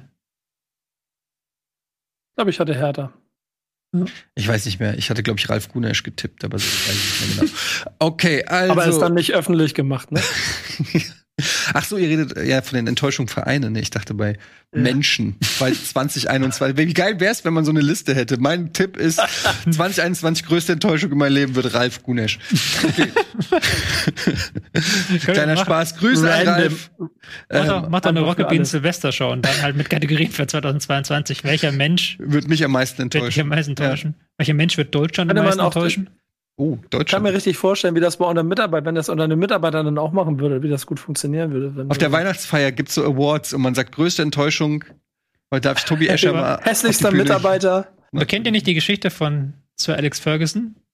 Ich weiß nicht, ob das 99 nach dem Triple war oder irgendwann anders. wo er nach der Saison in der ersten Sitzung der neuen Saison dann gekommen ist und gesagt hat, ich habe hier einen Umschlag und in diesem Umschlag sind drei Namen von drei von euch Spielern. Drei Spieler, die mich diese Saison enttäuschen werden. Die es sich gut gehen lassen werden auf den Titeln, die nicht alles reinhauen werden. Damit hat er die motiviert. Und was also, war, welche Namen waren das? Ich weiß nicht, welche Namen oh, das ich, ich, Aber es war natürlich nachher so, dass sie, glaube ich, dann trotz Meister geworden sind, weil sie halt eben keiner Ösil, diese drei Namen sein wollte. Und, okay. Bei Man United. Also ich, ich, ich würde sagen, da standen, ich würde sagen, nee, da waren gar, keine, waren gar keine Namen drin. Im, da waren gar keine Namen drin im Briefumschlag. Das ist gut möglich. Ah, ist clever. Kaiser Sose Style. Okay, mhm. ähm, wir machen mal, äh, ich gucke auf die Uhr, ja, nee, alles gut. Wir machen weiter, also ähm, vielleicht wollen wir, können wir die Tabelle mal kurz, wir haben ja so eine schöne Tabelle, einmal einblenden, damit wir mal auch sehen, worüber wir hier überhaupt diskutieren. Ja, also so oft sieht man ja Freiburg auch nicht so weit oben mit einer weißen Weste. Ähm, ja, fantastisch. Also muss man wirklich sagen, vier Siege, drei Unentschieden. SC Freiburg bislang die Überraschung der Saison. Und dann gehen wir ein bisschen weiter runter auf Platz 14. Hertha BSC, fünf Niederlagen schon. Ähm, nur Kräuter Fürth hat mehr. Also, das bleibt spannend. Okay. Ähm, wir machen weiter mit dem spektakulären Fallrückzieher. Ich lese einfach ab, was du auf die, auf die Karten geschrieben hast. Ähm, und damit auch ein tolles Comeback in der Startelf von Gladbach war, glaube ich, das erste Mal jetzt. Ist ja auch so crazy, dass wir gleich zwei Fallrückzieher-Tore an einem Spieltag haben. YOLO. Ich rede von dem von Embolo. Ja, ja, aber Petersen hat ja auch bei Fallrückzieher. Petersen. Ach ja, stimmt, Petersen, genau. Richtig. Ja, ähm, das war ein munteres Spielchen Wolfsburg gegen Gladbach, ähm, fand ich, hat äh, Spaß gemacht. Und ähm, Wolfsburg, zweite Niederlage, nee, sogar dritte, glaube ich, aber zweite Bundesliga. Ich guck mal gerade. Nee, jetzt, oh, guck mal, die Statistik ist sogar noch krass. Eins, zwei, drei, vier, seit fünf Spielen wartet Wolfsburg mittlerweile auf einen Sieg, wenn wir noch die Partien ähm, aus der Champions League dazu nehmen. Aber jetzt zwei Niederlagen Hoffenheim und Gladbach in der Bundesliga. Was ist das? Was ich werde aus Wolfsburg werde ich werde ich irgendwie auch nicht so richtig schlau. Also die sind so super reingestartet ähm, mit einem Sieg gegen Leipzig, mit äh, ja einem Sieg gegen Kräuter Fürth. Okay. Ähm, und jetzt wirkt es schon wieder so, als ob sie ob sie die Basics nicht hinkriegen. Gladbach kommt immer besser rein, checken die langsam den Hütterfußball, kommen natürlich auch viele Verletzte, kommen zurück. Jonas Hofmann, Embolo, wichtige äh, Spieler, die zurückkehren in den Kader, die auch Gladbach auf ein neues Niveau heben. Ja, es ist ja auch, äh, Hütter war ja auch immer bekannt dafür in Frankfurt, dass er Stürmer kann. Also, dass er einfach Stürmern was beibringen kann, dass er sein System so um Stürmer rumbasteln kann, dass die Chancen bekommen. Und Embolo hat ja ein richtig geiles Spiel gemacht, hat er gezeigt nochmal, dass diese wuchtige Präsenz vorne drin, auch diese Körperlichkeit einfach wichtig ist, damit das Gladbacher Spiel nicht in Querpässen und Schönheit er, er säuft, sondern dass man da wirklich nach vorne spielen kann. Er hat sich ja richtig gut behauptet, hat der Lacroix einige Male richtig alt aussehen lassen, ja. Also das war, glaube ich, schon der Unterschied, dass sie halt eben immer nach vorne spielen konnten und auch im Konter immer gefährlich waren, eben mit einem äh, Embolo vorne. Der war nicht nur abseits, aber auch abseits des Fallziehers der beste War an fast jeder gefährlichen Aktion äh, beteiligt. Und man muss auch sagen, Embolo ist ja so ein Versprechen immer gewesen. Ne? Also schon bei Schalke und dann auch bei Gladbach ähm, einer, der viel Geld sowohl für Schalke als auch für Gladbach gekostet hat, aber in der Bundesliga eigentlich noch nie über einen längeren Zeitraum, finde ich, so richtig geglänzt hat, auch aufgrund seiner vielen Verletzungen. Mhm. Aber jetzt angedeutet hat, wenn der Junge richtig fit ist, ähm, dann kann der schon auch Spaß machen und auch vielleicht genau das Problem lösen, was Gladbach gerade auch äh, Anfang dieser Saison hatte, nämlich dass ihnen so eine richtige wuchtige Sturmspitze mhm. da eben gefehlt hat. Also für Gladbach muss man wirklich hoffen, dass er gesund bleibt. Genauso Jonas Hofmann. Ähm, Hoffmann oder Hofmann? Ich frag's jedes Mal. Hofmann. Hofmann? Hofmann. Oder Hoffman. Okay. Und, Hofman. Ähm, ja, also ich muss sagen, es tut, fällt mir schwer, das zu sagen, aber äh, da hat äh, Gladbach hat richtig Spaß gemacht mhm. am Wochenende. Also das war ein richtig, richtig gutes Spiel von Gladbach. Wird ihnen auch Selbstvertrauen geben und in Wolfsburg muss halt auch erstmal gewinnen, ja. Also, so leicht äh, ist es nicht, gegen, äh, gegen Wolfsburg Tore zu schießen. Ähm, ja, was soll man noch sagen? Also, ich kann auch Scully loben, der ein sehr starkes Spiel gemacht hat, der auch ein schönes Tor geschossen. Flügel hoch und runter geflitzt ist. Überhaupt hat man in der Fünferkette, habe ich, glaube ich, das Gefühl, momentan eine gute Variante gefunden, mit der man stabil steht. Jetzt halt vorne mit Embolo wieder drin auch ein bisschen Wucht hat, ein bisschen Gas nach vorne geben kann. Ein Hofmann, der aus dem Mittelfeld nachstoßt und so eine Mischung spielt aus Zehner und ähm, Achter. Das funktioniert sehr gut. Ähm, ja, bei Wolfsburg, die haben halt eine Wucht, die haben auch eine Durchschlagskraft, aber da ist so ein bisschen das, was wir bei Gladbach letzte Saison beobachten konnten, dass natürlich Champions League Ressourcen kostet. Auch mentale Ressourcen. Und man dann eben in den ersten 15 Minuten eines Spiels nicht so dran ist, wie man es vielleicht ist, wie man wie Gladbach aus einer Woche ohne was kommt und dann eben direkt Vollgas geben kann. Und Wolfsburg hat dann immer hat ein bisschen Anlaufzeit gebraucht und hat es dann nachher auch mit einem guten Pressing ähm, ausgeglichen geschaltet, das Spiel, aber eben diese Anfangsviertelstunde verpennt. Ja. Auch mit, ähm, mit Manu Kone einen Spieler gefunden, den auch nicht jeder auf dem Zettel hatte, so vor mhm. der Saison, der sich aber in die Startelf geschwert hat, sich jetzt, glaube ich, verletzt, wurde ein bisschen lediert ausgewechselt. Glaube, ist aber nichts ähm, Schlimmeres. Geliehen vom FC Toulouse, toller Spieler. An, an der Seite von Zakaria, finde ich, war so das Zentrum auch einfach stark bei Gladbach. Ähm, mhm wenn man das äh, zumindest im, im, im, direkten Vergleich dann ähm, mit, mit ähm, Arnold und Gilavogi vergleicht, war, war Gladbach einfach, einfach besser was, Was hat zwei Daumen hat letzte Woche Dominik Kor und Lacroix gekauft bei Kickbase? Ja, ich habe St. Just gekauft, 20 Minuten gespielt, verletzt. Ja, ist besser als Gelb-Rot. Also beide ja. Gelb-Rot. Also ich habe zwei Gelb-Rote. So. An einem Spieltag. Ich bin, dieses bin ich so schlecht bei Kickbase. Es ist unfucking fassbar. Ich habe Embolo gekauft.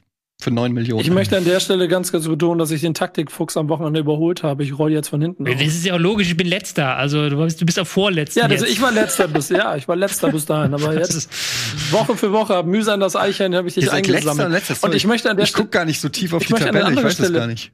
Ja, ja, ich möchte, ja, genau, äh, Eddie, es ist eine, eine ich möchte von dir gerne mal wissen, wie schaffst du es, dass dein Team nach sechs Spieltagen 100 Millionen mehr wert ist als meins? Ja, ich habe ein sehr gutes Scouting. Er lebt dafür, er atmet das. ich, ich spiel. Machst du, machst du noch irgendwas anderes privat? Oder nur das? Naja, ich werde ja mich jetzt Meine nicht dafür rechtfertigen. Ronaldo trainiert auch viel. Also, äh, was soll ich sagen? Das ist, ich, ich setze mich dann in meine, in mein Eiszimmer, in mein Eiszelt und spiele Kickbase. Also bei mir ist diese Saison verhext. Es ist ja nicht so, dass Lacroix und Quor jetzt die dümmsten Einkäufe aller Zeiten waren. Aber dann machen die einfach, wenn ich sie kaufe, direkt gelb-rot. Das ist äh, auch einfach Pech, aber ich meine, ich habe Silver gekauft für 68 Millionen ja, und jetzt mit 30 Millionen Verlust verkauft und dann spielt er äh, zum ersten Mal gut. Also ja, gut eingewechselt. Ja, ja, und Assist. Kann sein, dass er wieder in die Startelf rückt. Aber das ist ja auch die perfekte Überleitung. Dann kommen wir nämlich einfach mal direkt von diesem Auswärtssieg von Gladbach und wollen wir äh, dann direkt zu Leipzig rüberschwenken. Ja, soll recht sein, ja. Denn Leipzig hat die Pflichtaufgabe, sage ich jetzt einfach mal so, gegen den VfL Bochum mit Bravour bestanden. 3-0 ist das Ergebnis, hätte auch viel, viel höher ausgehen können. Also da muss man sagen, Bochum hatte eigentlich nicht den Hauch der Chance ähm, gegen Leipzig, wo besagter André Silva wieder auf der Bank äh, saß. Ganz kurios finde ich an der Geschichte ist, dass offensichtlich jetzt auch Jesse Marsch wieder auf die Altgedienten zurückgreift. Also du hast einen Forsberg wieder, du hast einen Paulsen wieder, einen Klostermann, äh, Kampel. Also irgendwie hat man das Gefühl, das System verstehen die so ein bisschen besser von Red Bull als vielleicht die neuen noch. Ein Joboschlein nur eingewechselt, ein Silver nur eingewechselt, äh, Moriba, gut, der war auch verletzt, also äh, nur eingewechselt, aber ja, interessant auf jeden Fall, dass, ähm, dass die, die Altgedienten da momentan das Heft des Handelns in, äh, in der Hand haben. Und was mir halt wieder aufgefallen ist, auch wenn er eine überragende Partie gespielt hat in Kunku, ähm, der jetzt in auch internationalen Wettbewerben natürlich toll gescored hat, mir, es gab wieder die ein oder andere Situation, wo zum Beispiel Paulsen komplett frei stand und äh, Kunku lieber selber abschließt. Und das fällt mir halt bei Leipzig immer wieder auf, was auch ein Grund war, vielleicht, warum ein Sörlot letzte Saison nicht funktionierte, warum auch ein Silver auch nicht funktioniert, weil einfach die so viel Spieler da auch mit offensiver Power haben, die wollen alle selber abschließen. Ja, das von Kunku war schon blöd, muss man sagen. Das hat schon an, frech war das. Das hat schon an, das hat schon an Dreistigkeit gegrenzt, dass er den da nicht einfach quergelegt hat. Wir würden dann nur drüber reden, wenn sie nicht noch drei Tore geschossen hätten. Ja. Weil das haben sie ja lange Zeit nicht gemacht. Ähm, ich finde ja sowieso, dass die eine Offensivpower haben, du hast gesagt, mit Paulsen und Forsberg vorne drin, das funktioniert auch sehr gut. Sie haben halt noch nicht die Balance 100% drin. Also auch Bochum hatte einige gute Konter. Ähm, das hätte man jetzt nicht unbedingt gedacht als Aufsteiger in Leipzig. Aber Leipzig hat dann halt den Sack lange Zeit nicht zugemacht und damit halt Bochum auch am Leben gehalten, ein Stück weit. Ähm, diese Power vorne, diese Abschlussstärke müssen sie noch entwickeln. Das brauchen sie unbedingt, weil sonst funktioniert dieses offenes, offeneres Spiel, was ähm, Marsch pflegen möchte, auch dieses ähm, vertikalere Spiel nicht. Wenn du halt diese 50-50 Spiele nicht für dich entscheidest, beziehungsweise diese 70, 30, 60, 40 Spiele so lange brauchst, um die dann für dich zu entscheiden. Ist auch noch eine Kraftfrage, nicht? Also du kommst aus dem Champions League-Spiel, könntest das Ding in der ersten Halbzeit zumachen, dann die zweite Halbzeit runterspielen. Aber du musst halt bis zur, wann haben das erste Tor geschossen? In der 69. Du musst eigentlich bis zur 80. Vollgas geben, um halt dir dieses 3 zu 0 da zu erspielen. Ist dann auch eine Kraftfrage. Also es war eigentlich wirklich die Einwechslung von André Silva und äh, äh, Schoboschlei, die sozusagen die, die Änderung gebracht hat. Ich glaube, erster Ballkontakt überhaupt von Silva nach einer ja. Flanke von äh, Sobosch, Schobo, Schoboschlei. Ähm, und dann auch äh, das zweite äh, Tor eingeleitet von Silva mit einem schönen Pass. Ähm, Wobei ich jetzt nicht sagen würde, das ist halt die Statik an, das ist, sie haben halt einfach die Chancen ja. gemacht. Es war schon so, wie gesagt, das war halt als komische, ähm, ist schon ins Grotesk übergegangen, wie viele Chancen Leipzig bis dahin schon hatte und nicht mhm. gemacht hat, halt mit zum Beispiel diesem Nkunku-Ding, wo er einfach nur querlegen muss und das Ding ist drin. Ja. Und er hat ja dann äh, dieses Silber auch noch drei Küsschen extra gegeben, also Trainer Marsch nach dem, nach dem Spiel, ne, war offensichtlich auch sehr darum bemüht, ihn aufzufangen, äh, was dann wiederum dazu spricht, dass das sensible Gemüt so langsam Probleme kriegt in Leipzig. Also ja, ist auch eine schwierige Situation, wenn du als Topstürmer ja. geholt wirst, dann relativ unglücklich spielst äh, wochenlang und dann als Topstar sozusagen auf der Bank landest und dann plötzlich mhm. ähm, spielt der Verein gut also insofern schon verständlich, dass da auch ein bisschen das Selbstbewusstsein gebröckelt hat, beziehungsweise dass es gut war für Silver, dass er da jetzt auch ähm, der Mannschaft helfen konnte. Das war, glaube ich, sehr wichtig, ja. Ja. Mal gucken, wie das weitergeht. Ob der dann weiterhin von der Bank kommt. Edeljoker? Fragezeichen. Müssen wir über die Konkurrenzfähigkeit der Aussteiger reden? Sag doch mal was dazu. Nee, weiß ich nicht. Ja, also das wussten wir aber natürlich nicht vorhanden. schon. Das wussten wir ja schon im Vorfeld, dass mit Fürth, Bochum und auch in einer gewissen Weise mit Bielefeld ähm, drei Vereine diese Saison mitspielen, die es sehr, sehr schwer haben werden, weil die einfach auch noch mal viel schwer. Also wenn wir jetzt reden würden über Werder, HSV und Schalke, wenn die jetzt aufsteigen zum Beispiel und die anderen drei gehen runter als Trade, dann haben wir eine andere erste Liga. Ist einfach so. Dann, kann, dann können sich auch ein, die, eine halbe Liga nicht mehr so sicher sein, dass sie, egal wie crappy sie spielen, äh, den Klassenerhalt trotzdem noch schaffen werden. Das ist schon auf. Ja. so war das überhaupt nicht gemeint, aber ja, nimm, was du kriegen kannst, mein Gott. Ja. ja.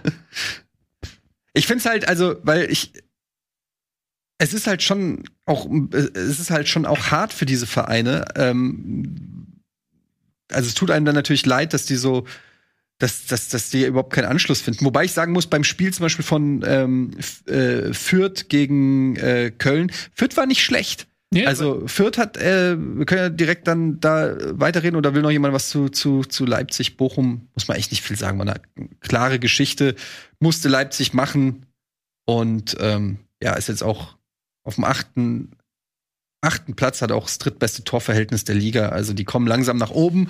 Und dann äh, reden wir mal über das Freitagsspiel.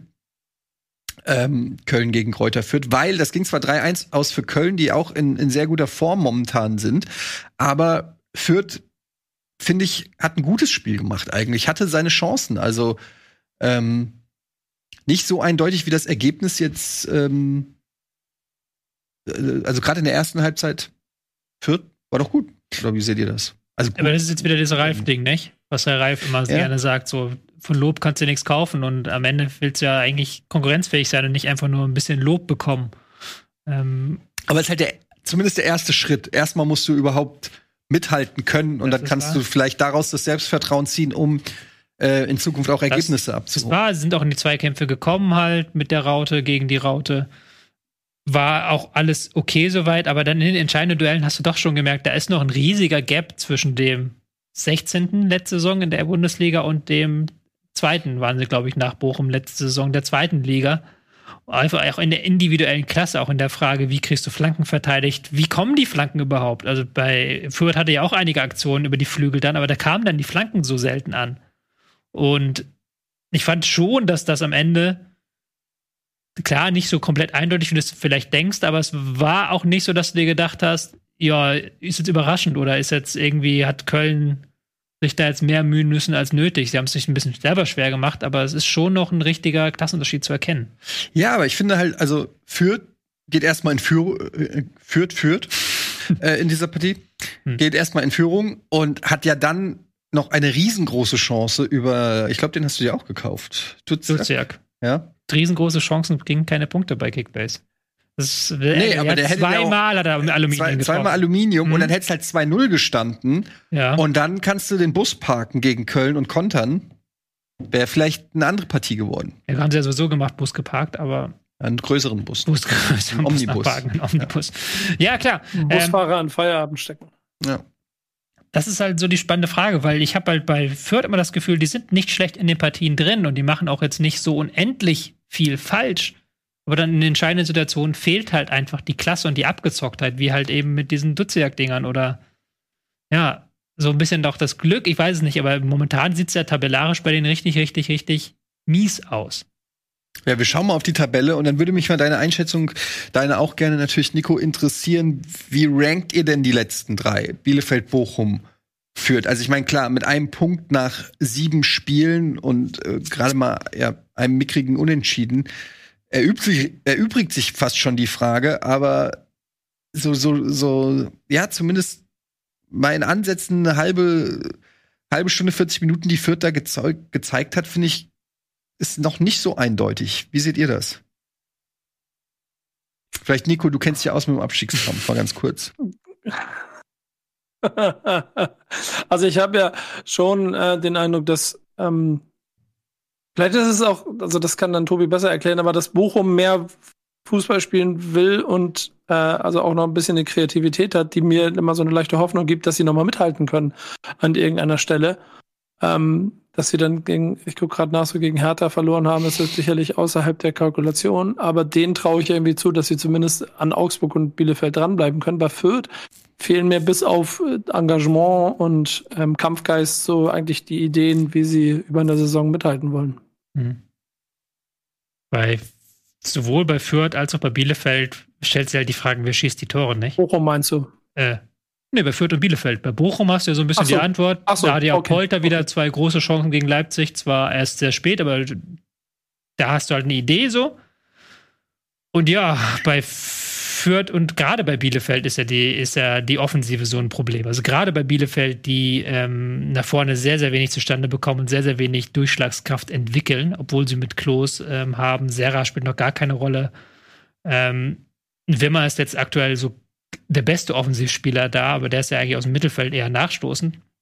Also da mache ich mir dann wirklich Gedanken, ähm, wie sie mehr sein wollen als eine Mannschaft, die 0-0s aneinander reiht, jetzt Bielefeld. Und bei Fürth fehlt halt die individuelle Klasse, hatten wir schon tausendmal.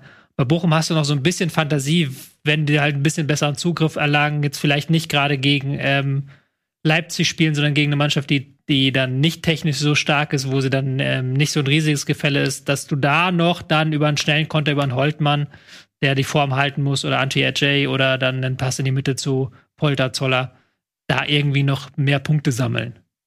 Also die haben sie ja, also Bielefeld und Fürth haben sich auch unentschieden getrennt. Die haben ja schon gegeneinander gespielt. Mhm. Ähm, das war das Heimspiel von Fürth, meine ich. Mhm. Und ähm, ja, Bochum spielerisch vielleicht ein bisschen weiter, allerdings wir uns an die 7-0-Klatsche. Also, ähm, ja, ich, ich weiß nicht, ich habe das Gefühl, das Tabellenbild sagt jetzt schon relativ deutlich, wie es da unten im Keller aussehen wird, auch Ende der Saison. Das ist natürlich sehr spannend, weil nächster Spieltag ist dann Kräuter Fürth gegen VfL Bochum, das Spitzenspiel der Bundesliga, auf das wir alle warten. Aber das ist, ähm, glaube ich, schon ein richtiger Fingerzeig, weil Fürth müsste da endlich mal anfangen ja. zu punkten und für Bochum wäre das halt die Chance zu zeigen, ey, wir sind doch da und wir können eigentlich mithalten in dieser Liga. Und ich favorisiere da ganz stark Bochum, weil deren Spielansatz habe ich das Gefühl, ist noch seriöser und die sind vor allen Dingen noch körperlicher unterwegs, als es halt Fürth ist. Also für Fürth ist das definitiv, finde ich, schon fast ein vorentscheidendes Spiel, mhm. muss man sagen. Also das, ähm, das wird, wäre bitter, wenn sie das noch verlieren. Ja, also ja, bei Fürth kannst du vielleicht noch sagen, Tillmann hat sich jetzt wieder gut eingefügt. Der scheint ein Mann zu sein, der Hoffnung macht, der jetzt auch mehr Spielzeit dann wahrscheinlich bekommt. Ein Duziak hat sich auch gar nicht schlecht eingefügt. Aber auch das ist halt dann eher gehobenes Zweitliganiveau und nicht mittleres Erstliganiveau. Apropos zweite Liga, wann gibt es nächste Folge Bundesliga? Ja, äh, Nils hat ja einfach uns hier verlassen, ist auf die Bahamas geflogen und nach der Länderspielpause. Kommt der eigentlich wieder? Das wissen wir nicht. Das hängt auch ein bisschen davon ab, ob der äh, Bananenbootverleih aufhat oder nicht. Weil er da oder arbeitet. Oder dann bald Rocket, Rocket Beans Bahamas als ja. Unteraccount oder so. Ähm, ja, okay, also Bundesliga nach der Länderspielpause. Right. Gut, dann äh, werden wir da vielleicht noch mal oder ihr noch mal über Fürth reden? Ja, vielleicht als äh, potenzieller ähm, Relegationsgegner für Werder Bremen. So, wir machen eine ganz kurze Werbung und nach der Werbung geht's hier weiter mit den noch ausstehenden Partien. Wir haben dann natürlich noch die Partie Dortmund-Augsburg. Wir müssen natürlich über Mainz-Union reden und auch den Auswärtssieg von Leverkusen werden wir hier noch behandeln. Also bis gleich.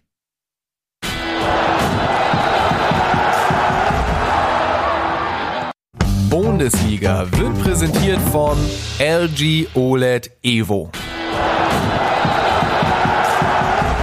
Schönes Bild. Herzlich willkommen zurück bei Bundesliga fast live und wir kommen heute hier richtig schnell voran, was aber auch der ein oder anderen vielleicht nicht ganz so spannenden Partie geschuldet ist. Ähm, mit was wollen wir weitermachen? Wir haben hier noch Dortmund-Augsburg, habe ich hier noch auf dem Zettel Bielefeld-Leverkusen, Mainz-Union. Dann haben wir schon ja. fast alles. Das sind auch die mega spannenden Partien, die ihr für den Schluss aufbewahrt. Ja, komm, machen wir erstmal Dortmund. Was Dortmund. geht, was geht mit Dortmund Augsburg? 2-1 glanzloser Sieg gegen kriselnde Augsburger oder haben die sich da achtsam geschlagen? Das zweite Spiel, glaube ich, hintereinander ohne Haaland im Sturm. Stattdessen war ähm, Neuzugang Malen im Sturm gesetzt. Hat aber eigentlich auch ganz gut funktioniert, würde ich jetzt mal so als erstes Fazit sagen. Überraschenderweise auch Marius Wolf in der Startelf, der auch eine gute Partie gespielt hat. Brand wieder in der Startelf diesmal auf rechts außen. Was sagt ähm, Chefanalytiker Tobias Escher zu dieser Partie? Er war ein glanzloser Sieg. Ich glaube, ich habe ja das auch in den Tagesordnungspunkte als drei glanzlose Siege ähm, geschrieben, nämlich Dortmund und Union war auch dabei, aber das war ja, also ähm, Augsburg hat ein bisschen versucht mitzuspielen, hat einen Meier auf die Zehen geschoben, was so ein bisschen der Versuch war, dann doch ab und zu mal das Pressing früher auszulösen. Aber ansonsten war es ein typisches Dortmund gegen Augsburg-Spiel. Dortmund muss irgendwie die, um die Fünferkette rumspielen. Du merkst halt einfach brutal, dass da vorne ein Haarland fehlt, dass da vorne eine Wucht fehlt, dass da vorne im Strafraum einfach auch was fehlt. Ähm, Reus, dass Reus wieder da war, war schon mal wichtig, der jetzt dadurch dann zur wichtigsten Offensivfigur geworden ist, auch die meisten äh, Torschussbeteiligung hatte mit Abstand auf dem Feld, immer wieder versucht hat, das Spiel zu beschleunigen. Aber ohne Haaland ist diese Mannschaft eben doch 20, 30 Prozent weniger wert. Und so richtig Chancen erspielt haben sie sich erst dann, als sie 2-1 geführt haben und als dann auch Augsburg ein bisschen weiter vorschieben mussten und sie dann ein bisschen ihr Tempo reinbringen konnten, die Dortmunder. Ansonsten halt glanzloser Sieg. War wichtig, dass man das Ding gewinnt nach der Rückschlag gegen Gladbach. Und ansonsten kann man für Dortmund nur hoffen, dass Haaland irgendwann wieder fit wird. Weil ohne Haaland ist das Ganze nicht allzu offensiv stark. Mhm. Ähm, was machen denn die Dortmunder, wenn der nächste Saison weg ist? Also ähm, Dann brauchen sie jemand anders. Kriegen sie viel Geld dafür. ja. Ich denke, dass da im Hintergrund bestimmt schon Planungen laufen. Also es ist ja immer, es wird nach außen ja immer gerne so getan, als ob das alles offen ist und dann plötzlich im Juni kommt dann der große Transfer und vorher hieß es, es ist alles offen, aber die wissen natürlich Bescheid und die haben ja ein Scouting-Team. Habe ich bei André Silva auch gedacht, und dann kam Lammers. Ja, aber grundsätzlich ja, ist es, ist es eine andere Situation, weil es ja finanziell erst anders war. Also der Transfermarkt war sowieso sehr schwierig jetzt im Sommer und auch finanziell war es für die Eintracht sehr, sehr schwierig. Die konnten jetzt nicht einfach 50 Millionen abrufen. Ich glaube, da ist es bei Dortmund noch ein Stück weit anders. Also die Möglichkeiten andere. Wer denn so einer, der das. Ich meine, du würdest, du wirst ja aber so oder so, egal wen du holst, Hm. Du siehst es ja auch, ein Sancho konnten sie auch mit Malen nicht annähernd ersetzen, zumindest bislang nicht. Ähm, wen holst du denn? Also, also, weil äh, das ist einfach so ein Weltklasse-Spieler. Und der macht einen, also Dortmund war ja trotzdem domin mega dominant gegen Augsburg. 20 Schüsse, 71 Prozent Ballbesitz und so weiter. Aber ähm, was, was machst du denn? Also als Dortmund, wie, wie antizipiert, du, du sagst ja richtig, dass sie sich natürlich schon Gedanken machen, aber du findest ja niemanden, der so reinschlagen wird. Es also gibt einfach niemanden. Ähm, willst du? Ich habe das, ich hab das Gefühl, Malen ist ein Knipser. Ne? Ja. Ja. Volte ist ein richtiger Knipser, das ist einer für. Er hat die richtige Größe, ähnliche, hat nicht so lange Haare wie, wie Haaland, aber zusammen mit Malen könnte Voltemade im Dortmunder Sturm auf jeden Fall durchziehen. Aber ich finde, Malen macht das ganz gut. Ähm, der ist natürlich zu klein und das ist nicht der Ersatz, aber ich habe so nicht das ganz große, ganz große Besorgnis, weil wenn, äh, wenn, wenn Dortmund nicht fünfmal einen Pfosten trifft, dann gewinnen sie das Ding ja auch klarer und dann ist es kein mühseliger ja. Arbeitssieg, sondern dann ist es ein souveränes 5-1 aus der Halle geschossen, was sie gemacht haben. Du hast als Bundesliga-Verein natürlich eine gesamte Abteilung. Wie bitte was? Jetzt haben wir technische Schwierigkeiten mit unserer Schalte nach New York. Wir versuchen später nochmal das Gespräch mit dem Rocket Beans New York. Hallo? Ja, ist da, äh, ja, ist da unser Außenstudio in New York? Bitte, aus Manhattan hallo, zugeschaltet. Nico hallo, Backspin, ja, hallo. Ja, ja aus, aus der Bronx. aus der Bronx. Jetzt sag noch mal, was du sagen wolltest. Jetzt hören wir dich wieder. Ich war am Ende eigentlich nur dabei, dass. Okay. Kleiner Scherz. Eingelegt. Man hört dich doch nicht. Äh, Tobi, was wolltest du denn sagen? Irgendjemand will nicht, dass er das sagt. Ich glaube, das ist eine sehr wichtige Aussage. Aus Zimbabwe. Ich wollte eigentlich ähm, nochmal allgemein darauf eingehen, auf die Frage, was, wie so ein Bundesligist das vorbereitet, weil die haben ja eine Scouting-Abteilung, die haben ja eine, ähm, die planen ja auch vor, die meisten Bundesligisten haben auch ein sogenanntes Schattenteam, Shadow-Team, dass du dir halt guckst, okay, wie sieht unser Team in einem Jahr aus? Wie sieht unser Team in vier Jahren aus? Äh, das wird halt nie so durchgezogen mit diesen Planungen, aber dass du halt eine ungefähre Idee hast, in welche Richtung sich das entwickelt. Und die werden da bestimmt schon Namen haben. So Anthony Martial? Ja, ich glaube eher, wenn du halt diesen Weg weitergehen willst, junge Spiele zu veredeln, dann wäre natürlich das nächste Salzburg-Talent Adeyemi, den du mhm. halt holen könntest. Ähm, vielleicht auch, ist natürlich ein klassischer Borussia Dortmund-Move, aber wenn du das Spiel anders umstellen willst, kannst du auch in der Bundesliga gucken, ob da Stürmer sind. Ach, nicht Weghorst. Nee, was sage ich nicht. Aber ein Schick ist zum Beispiel, fände ich sehr interessant für die Dortmunder Spielanlage, weil der eben auch das Technische mitbringt. Ich glaube, ein Weghaus ist da gar nicht so interessant unbedingt. Ähm, aber ja, da, die beschäftigen sich garantiert schon damit mit der Frage, wer der Haaland-Nachfolger wird. Ja, müssen sie natürlich machen, denn es ist halt sehr auffällig, dass Dortmund natürlich immer noch eine Top-Mannschaft ist, auch ohne Erling Haaland. Aber dieser Unterschied und auch vor allen Dingen, ich habe das Gefühl, die Angst vor Dortmund geht und stellt auch mit äh, Haaland. Als Innenverteidiger, glaube ich, bist du einfach froh, wenn du hörst, der spielt heute nicht. Mhm. Also das, da bist da denkst du dir einfach, ja, oder vielleicht, vielleicht hast du auch Bock natürlich auf dieses Duell in einer gewissen Weise, aber ähm, ist auf jeden Fall dann deutlich leichter. Und äh, auf der anderen Seite Augsburg ja, das ist so einer dieser Vereine, die ich eben auch schon genannt habe, die sich glücklich schätzen können, eben, dass äh, es eben noch Vereine wie Bielefeld, Bochum und Fürth in der Liga gibt. Denn ansonsten müsste man sich doch arg zusammenreißen. Wobei, ne, also. Sie haben jetzt nicht schlecht gespielt gegen Dortmund, ja. fand ich. Aber das ist auch das, was sie können, halt verteidigen so.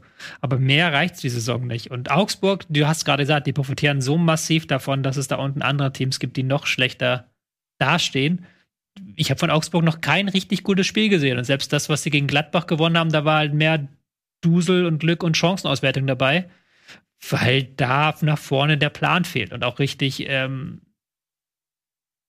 Spielzüge, da fehlt es an eingespielt hat auch, weil da ja auch viel in der Startelf immer zusammengewürfelt wird. Ja, auch an Passgenauigkeit. Das ist ein ja. ähnliches, was ich auch bei der Eintracht gesehen habe. Du hast einfach immer ständig diese leichten Ballverluste, ähm, gerade wenn eine Mannschaft kommt wie Dortmund, die gut presst, dann äh, diese leichten Ballverluste, die immer wieder zu, zu gefährlichen ja. äh, Situationen führen. Also ähm, ja, das, das hilft natürlich nicht. Mannschaft mit der Abstand schlechtesten Passquote in der Liga. Ja. Also noch schlechter als Bochum oder Fürth, was äh, Passgenauigkeit angeht. Klar, haben auch sehr wenig Ballbesitz immer, spielen sehr riskant, aber auch da fehlt halt eben, wie du es gesagt hast, die Passgenauigkeit, um irgendwie Konter zu nutzen. Das solltest du drin haben, wenn du einen Konterfußball spielst, dass dann eben in den Kontern die Passgenauigkeit zumindest hoch ist.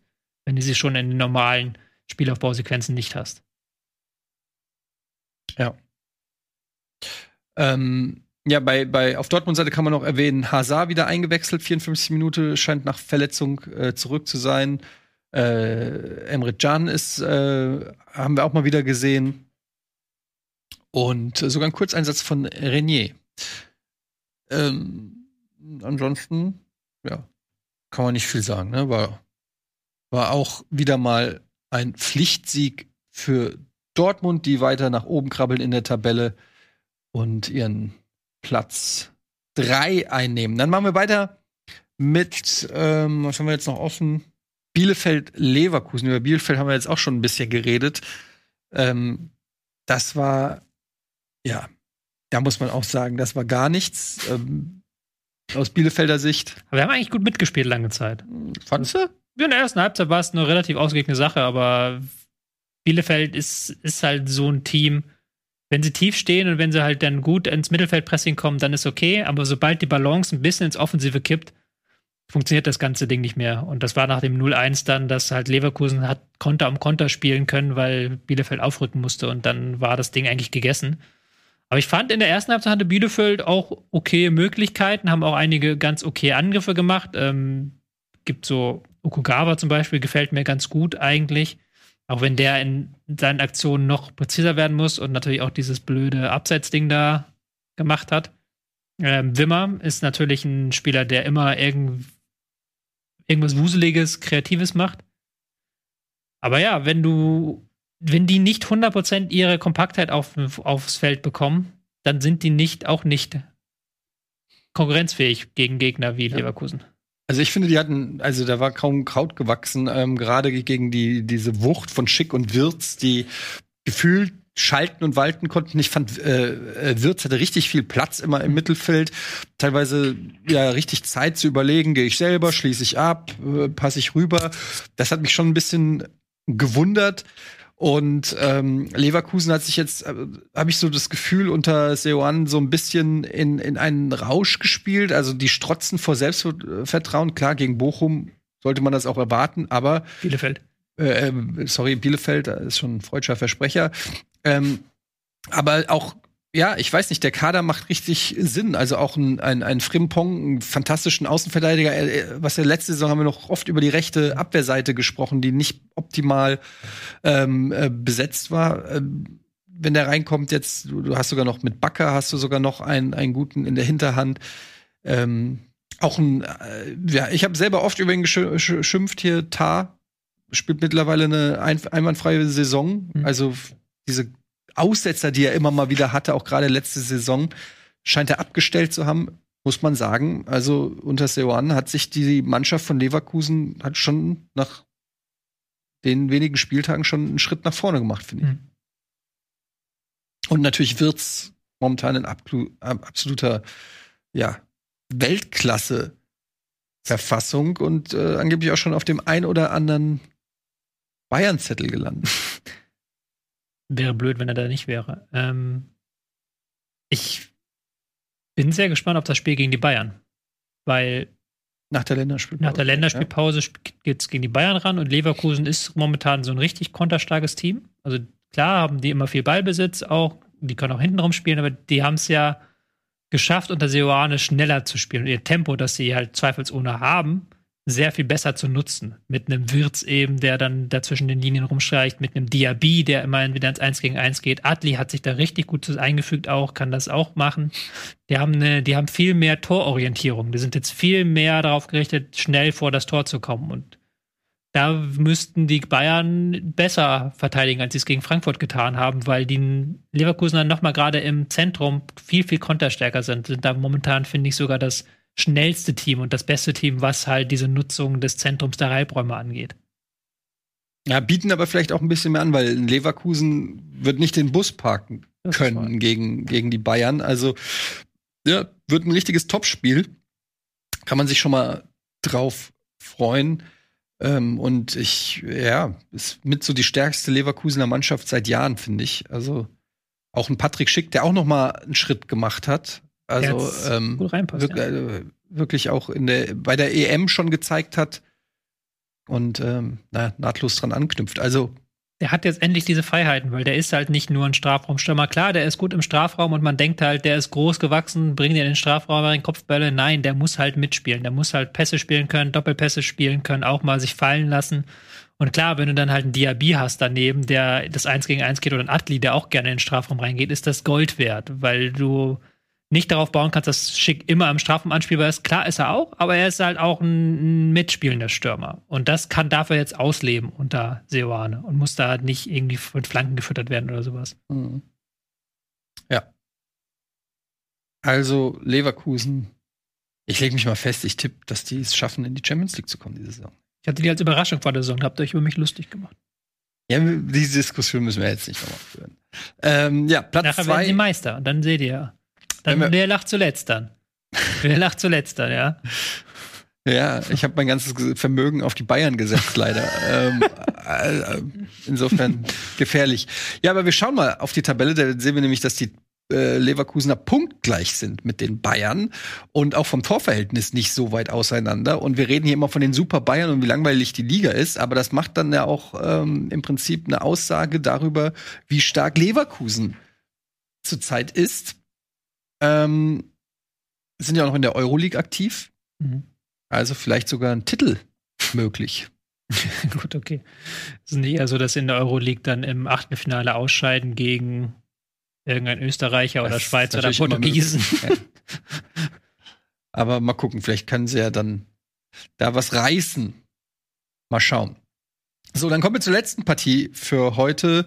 Und das ist ähm, Mainz gegen Union, Mainz, die wir jetzt in den letzten Wochen hier wirklich ja sehr sehr viel gelobt haben. Union haben wir letzte Saison dafür über den Klee gelobt. Sind so ein bisschen die beiden Underdog-Vereine, die aber irgendwie immer, also weil man die nie so richtig auf dem Zettel hat, dass man dann dann neigt man auch dazu, immer sie schnell nach zwei Siegen in den Himmel zu loben.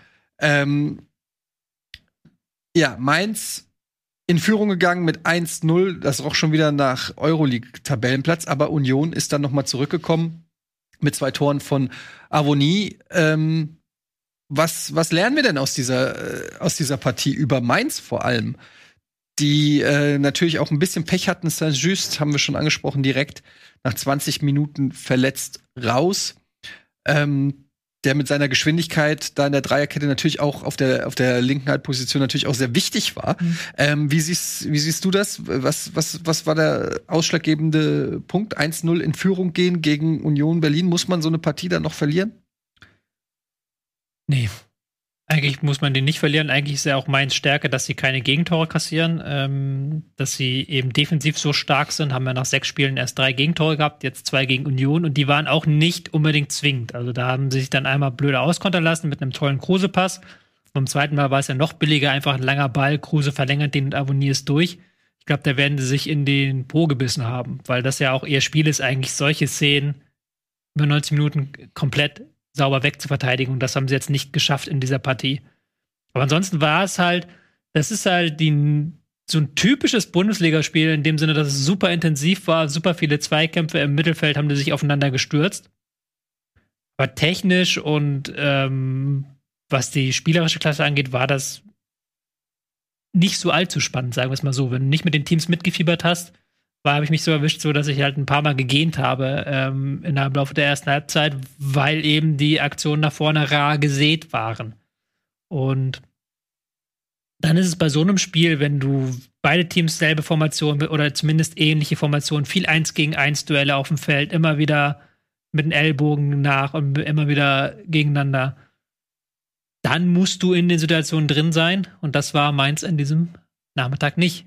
Was auch ein bisschen daran lag, dass ihre Viererkette bzw. ihre Fünferkette jetzt mittlerweile komplett Kraut und Rüben ist. Weil St. Ist ja auch noch ausgefallen mhm. und ihr KT weg und dann haben, hat am Ende ähm, Nemeth spielen müssen und Wiedmar dann der zweite. Das war dann auch nicht optimal. Das sah auch nicht gut aus, ne? Der ist ja irgendwie auf die Schulter oder was? Mhm. Oder Armschiene. Irgendwie. Ja, KT kam dann später noch wieder, aber hat wohl noch nicht für länger gereicht, sodass halt da dann erstmal lange halt Zeit halt nicht spielen konnte. Ja. Ja.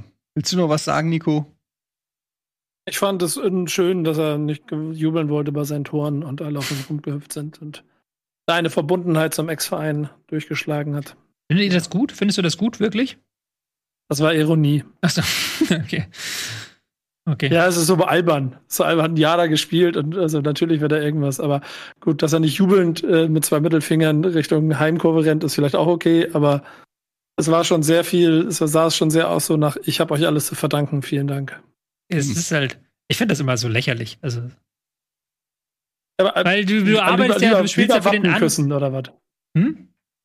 Lieber Wappen küssen. Also es gibt so bei manchen Spielern, wo du sagst, okay, wenn jetzt Messi gegen Barcelona trifft irgendwie in der Champions League, dann würde ich auch erwarten, dass er nicht jubelt. Dann würde ich das auch, dann würde ich sagen, okay, da ist es okay. Aber wie du es gerade gesagt hast, er hat halt mal ein Jahr an Mainz ausgeliehen, hat da zehn Spiele gemacht. Über ist jetzt nicht so, dass er seine gesamte Karriere Mainz zu verdanken hat oder irgendwie. Über wen reden wir denn jetzt? Über Avonie. Ach, Avonie. Er hat zwei Tore geschossen, hat sich dann so hingestellt. Da ich, ich dachte, gedacht, Ingwertsen. Nee, Ingwertsen hat gejubelt, oder? Ja, Ingwertsen hat gejubelt, aber nie nicht. Er hat, er hat immer. Ja, ich habe erst gedacht. ganz Union auf ihn rauf. Und ich, hatte, ich hatte das gar nicht auf dem Schirm, dass der mal bei Mainz gespielt hat. Ich habe immer gedacht, der will jetzt irgendwie einen auf Balotelli machen.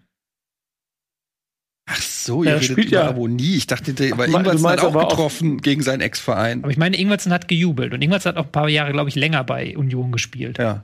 So. Aber das ist ja noch schlimmer dann. In, ja, das ist die Frage, findest du schlimm, wenn halt ein Ex-Spieler von Frankfurt gegen Frankfurt nicht jubelt? Nö, mir ist das egal. Ich habe von einem, ich habe sogar von einem Frankfurter Trainer äh, gehört, es ändern sich nur die Vereinsfarben, ansonsten ist alles scheißegal.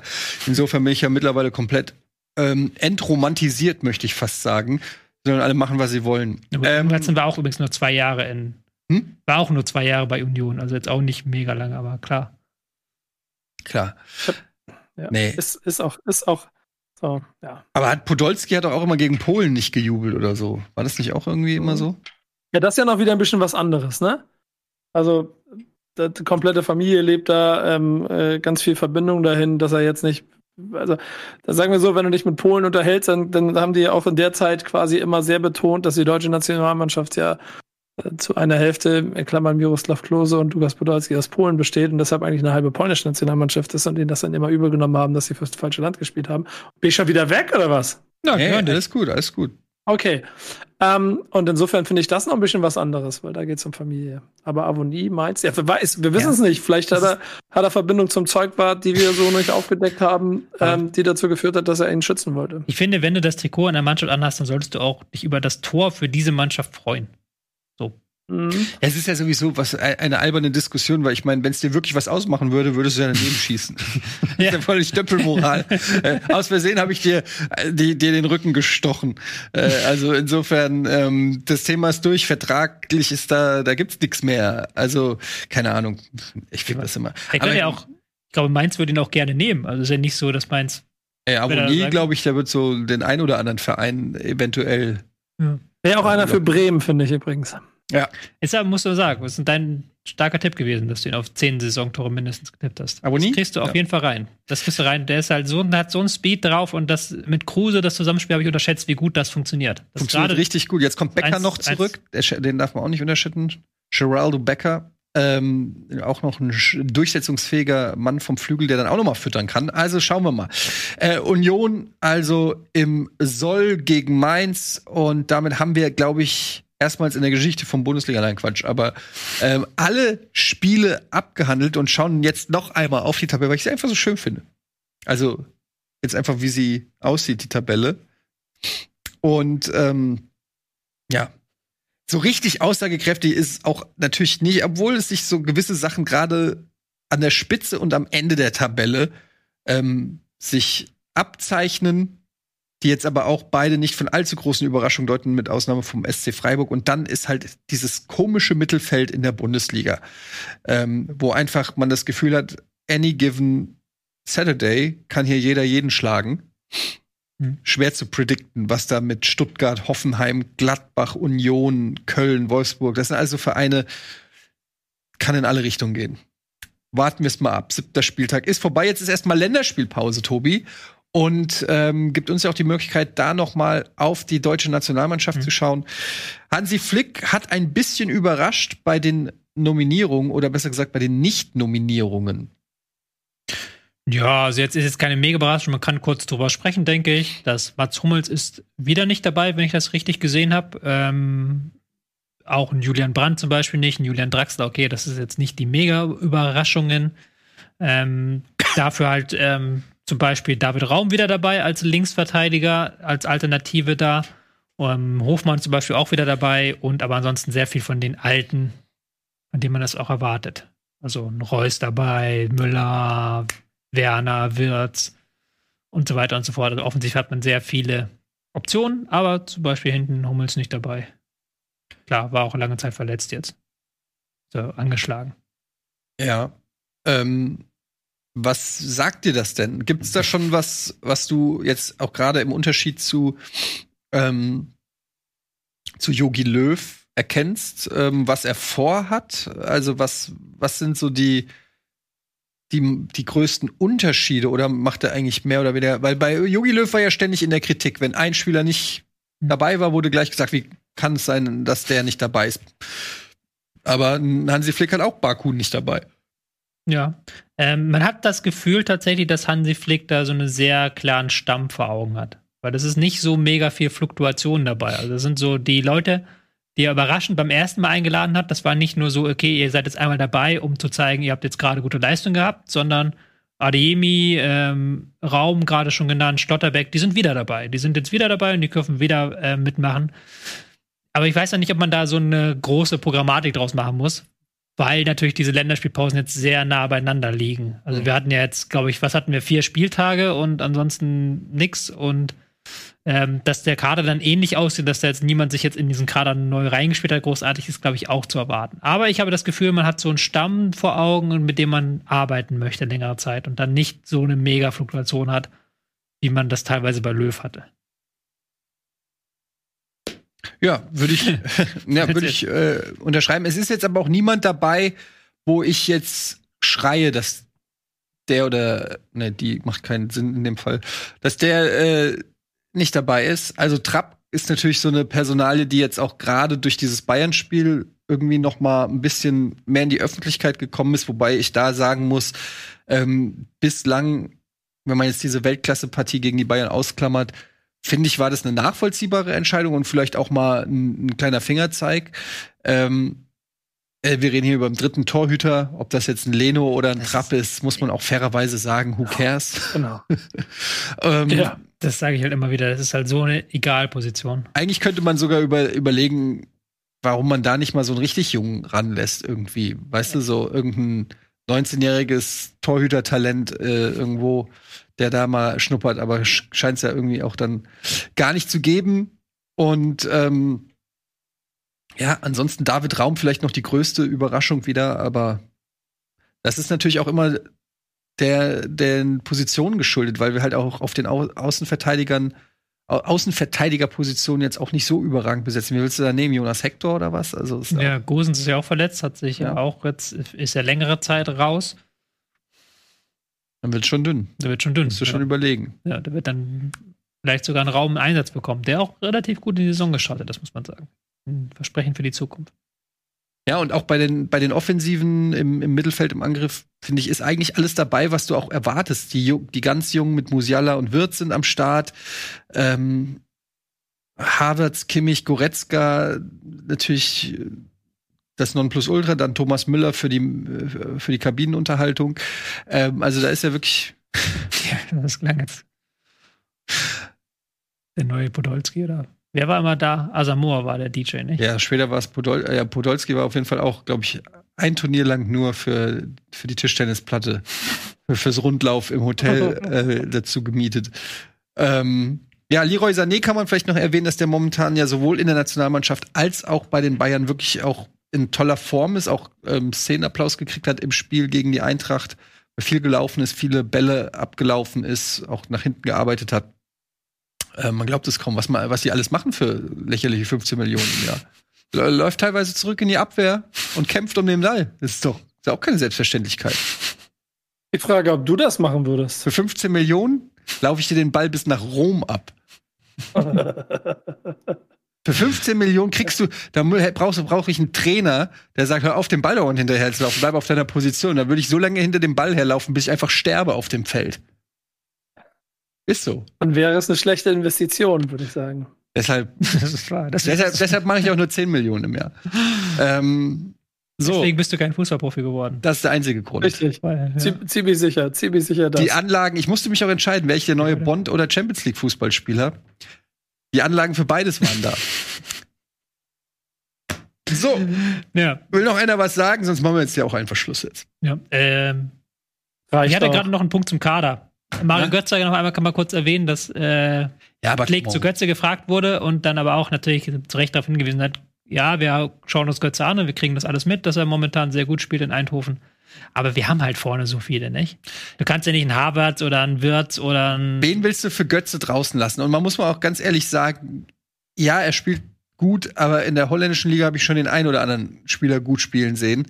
Also diese Leistung dann bitte in der Bundesliga abrufen und dann können wir auch noch mal über Götze sprechen, finde ich. Aber ja, das würde ich gar nicht sagen, wenn die Leistung da ist, ja. Aber du hast halt so viele. Ja, Adiemi spielt auch in Österreich, ist klar, dass da Salzburg nicht das schwerste ist. Er ist noch aber der spielt ein bisschen jünger. Der ist jünger und der, der zeigt auch die Leistung trotzdem. Und auch, auch, auch noch mal auf einer anderen Position. Ne? Ja gut und Champions League auch noch klar. Aber auch da sage ich, wenn du äh, bei Eindhoven oder Ajax auch noch dann in Holland spielst, auch noch mal was anderes als äh, ob du bei Twente Eschenschede ja. spielst. Also ja gut ist einfach. Ich erinnere, wie war es? Hüntel hat aber auch 70 Tore immer geschossen in, in der holländischen Liga. Er hat auch in der deutschen Liga 70 Tore geschossen. Also ist nicht so, dass der. Beispiel.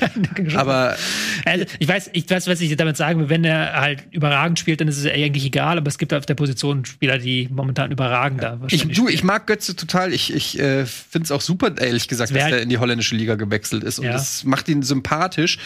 Aber ich sehe halt auch nicht, wen er jetzt, also wen du da jetzt verdrängen willst. Ob ein Harvard, ein Wirtz, wen willst du denn da äh, rausschicken für? Man kann über Florian Neuhaus könnte man diskutieren, der wirklich jetzt in Gladbach diese Saison auch ähm, alles andere als äh, gut spielt.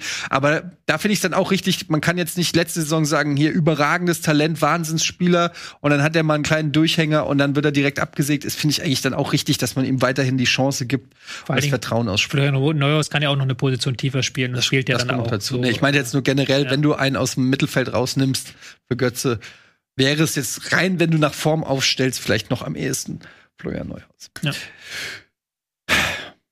ja packen gut. Wir's. Dann packen wir's. Äh, vielen Dank, Nico Beckspin. Äh, was geht noch in der Bronx heute Abend? Ähm, ich darf nicht so laut reden, die Nachbarn, Nachbarn kommen gleich rein. Okay. ähm, ja, dann hau rein. Äh, Grüße den Wu-Tang-Clan von mir. Ähm, uh, Tang. Macht's gut, Leute. War mir eine Nico, Freude. Danke, Tobi. Und ähm, das war's mit Bundesliga fast live vor der Länderspielpause. Nächste Woche sind wir nicht da, denn alle sind im Urlaub und es ist kein Bundesligaspieltag. Ich finde, das ist als Begründung genug. Und dann sehen wir uns in zwei Wochen wieder in alter Stärke. Bis dahin, macht's gut. Lasst ein Like da, lasst ein Kommi da, abonniert den Kanal. Ihr kennt den ganzen Schnickschnack. Tschüss, bis zum nächsten Mal. Bundesliga wird präsentiert von LG OLED Evo.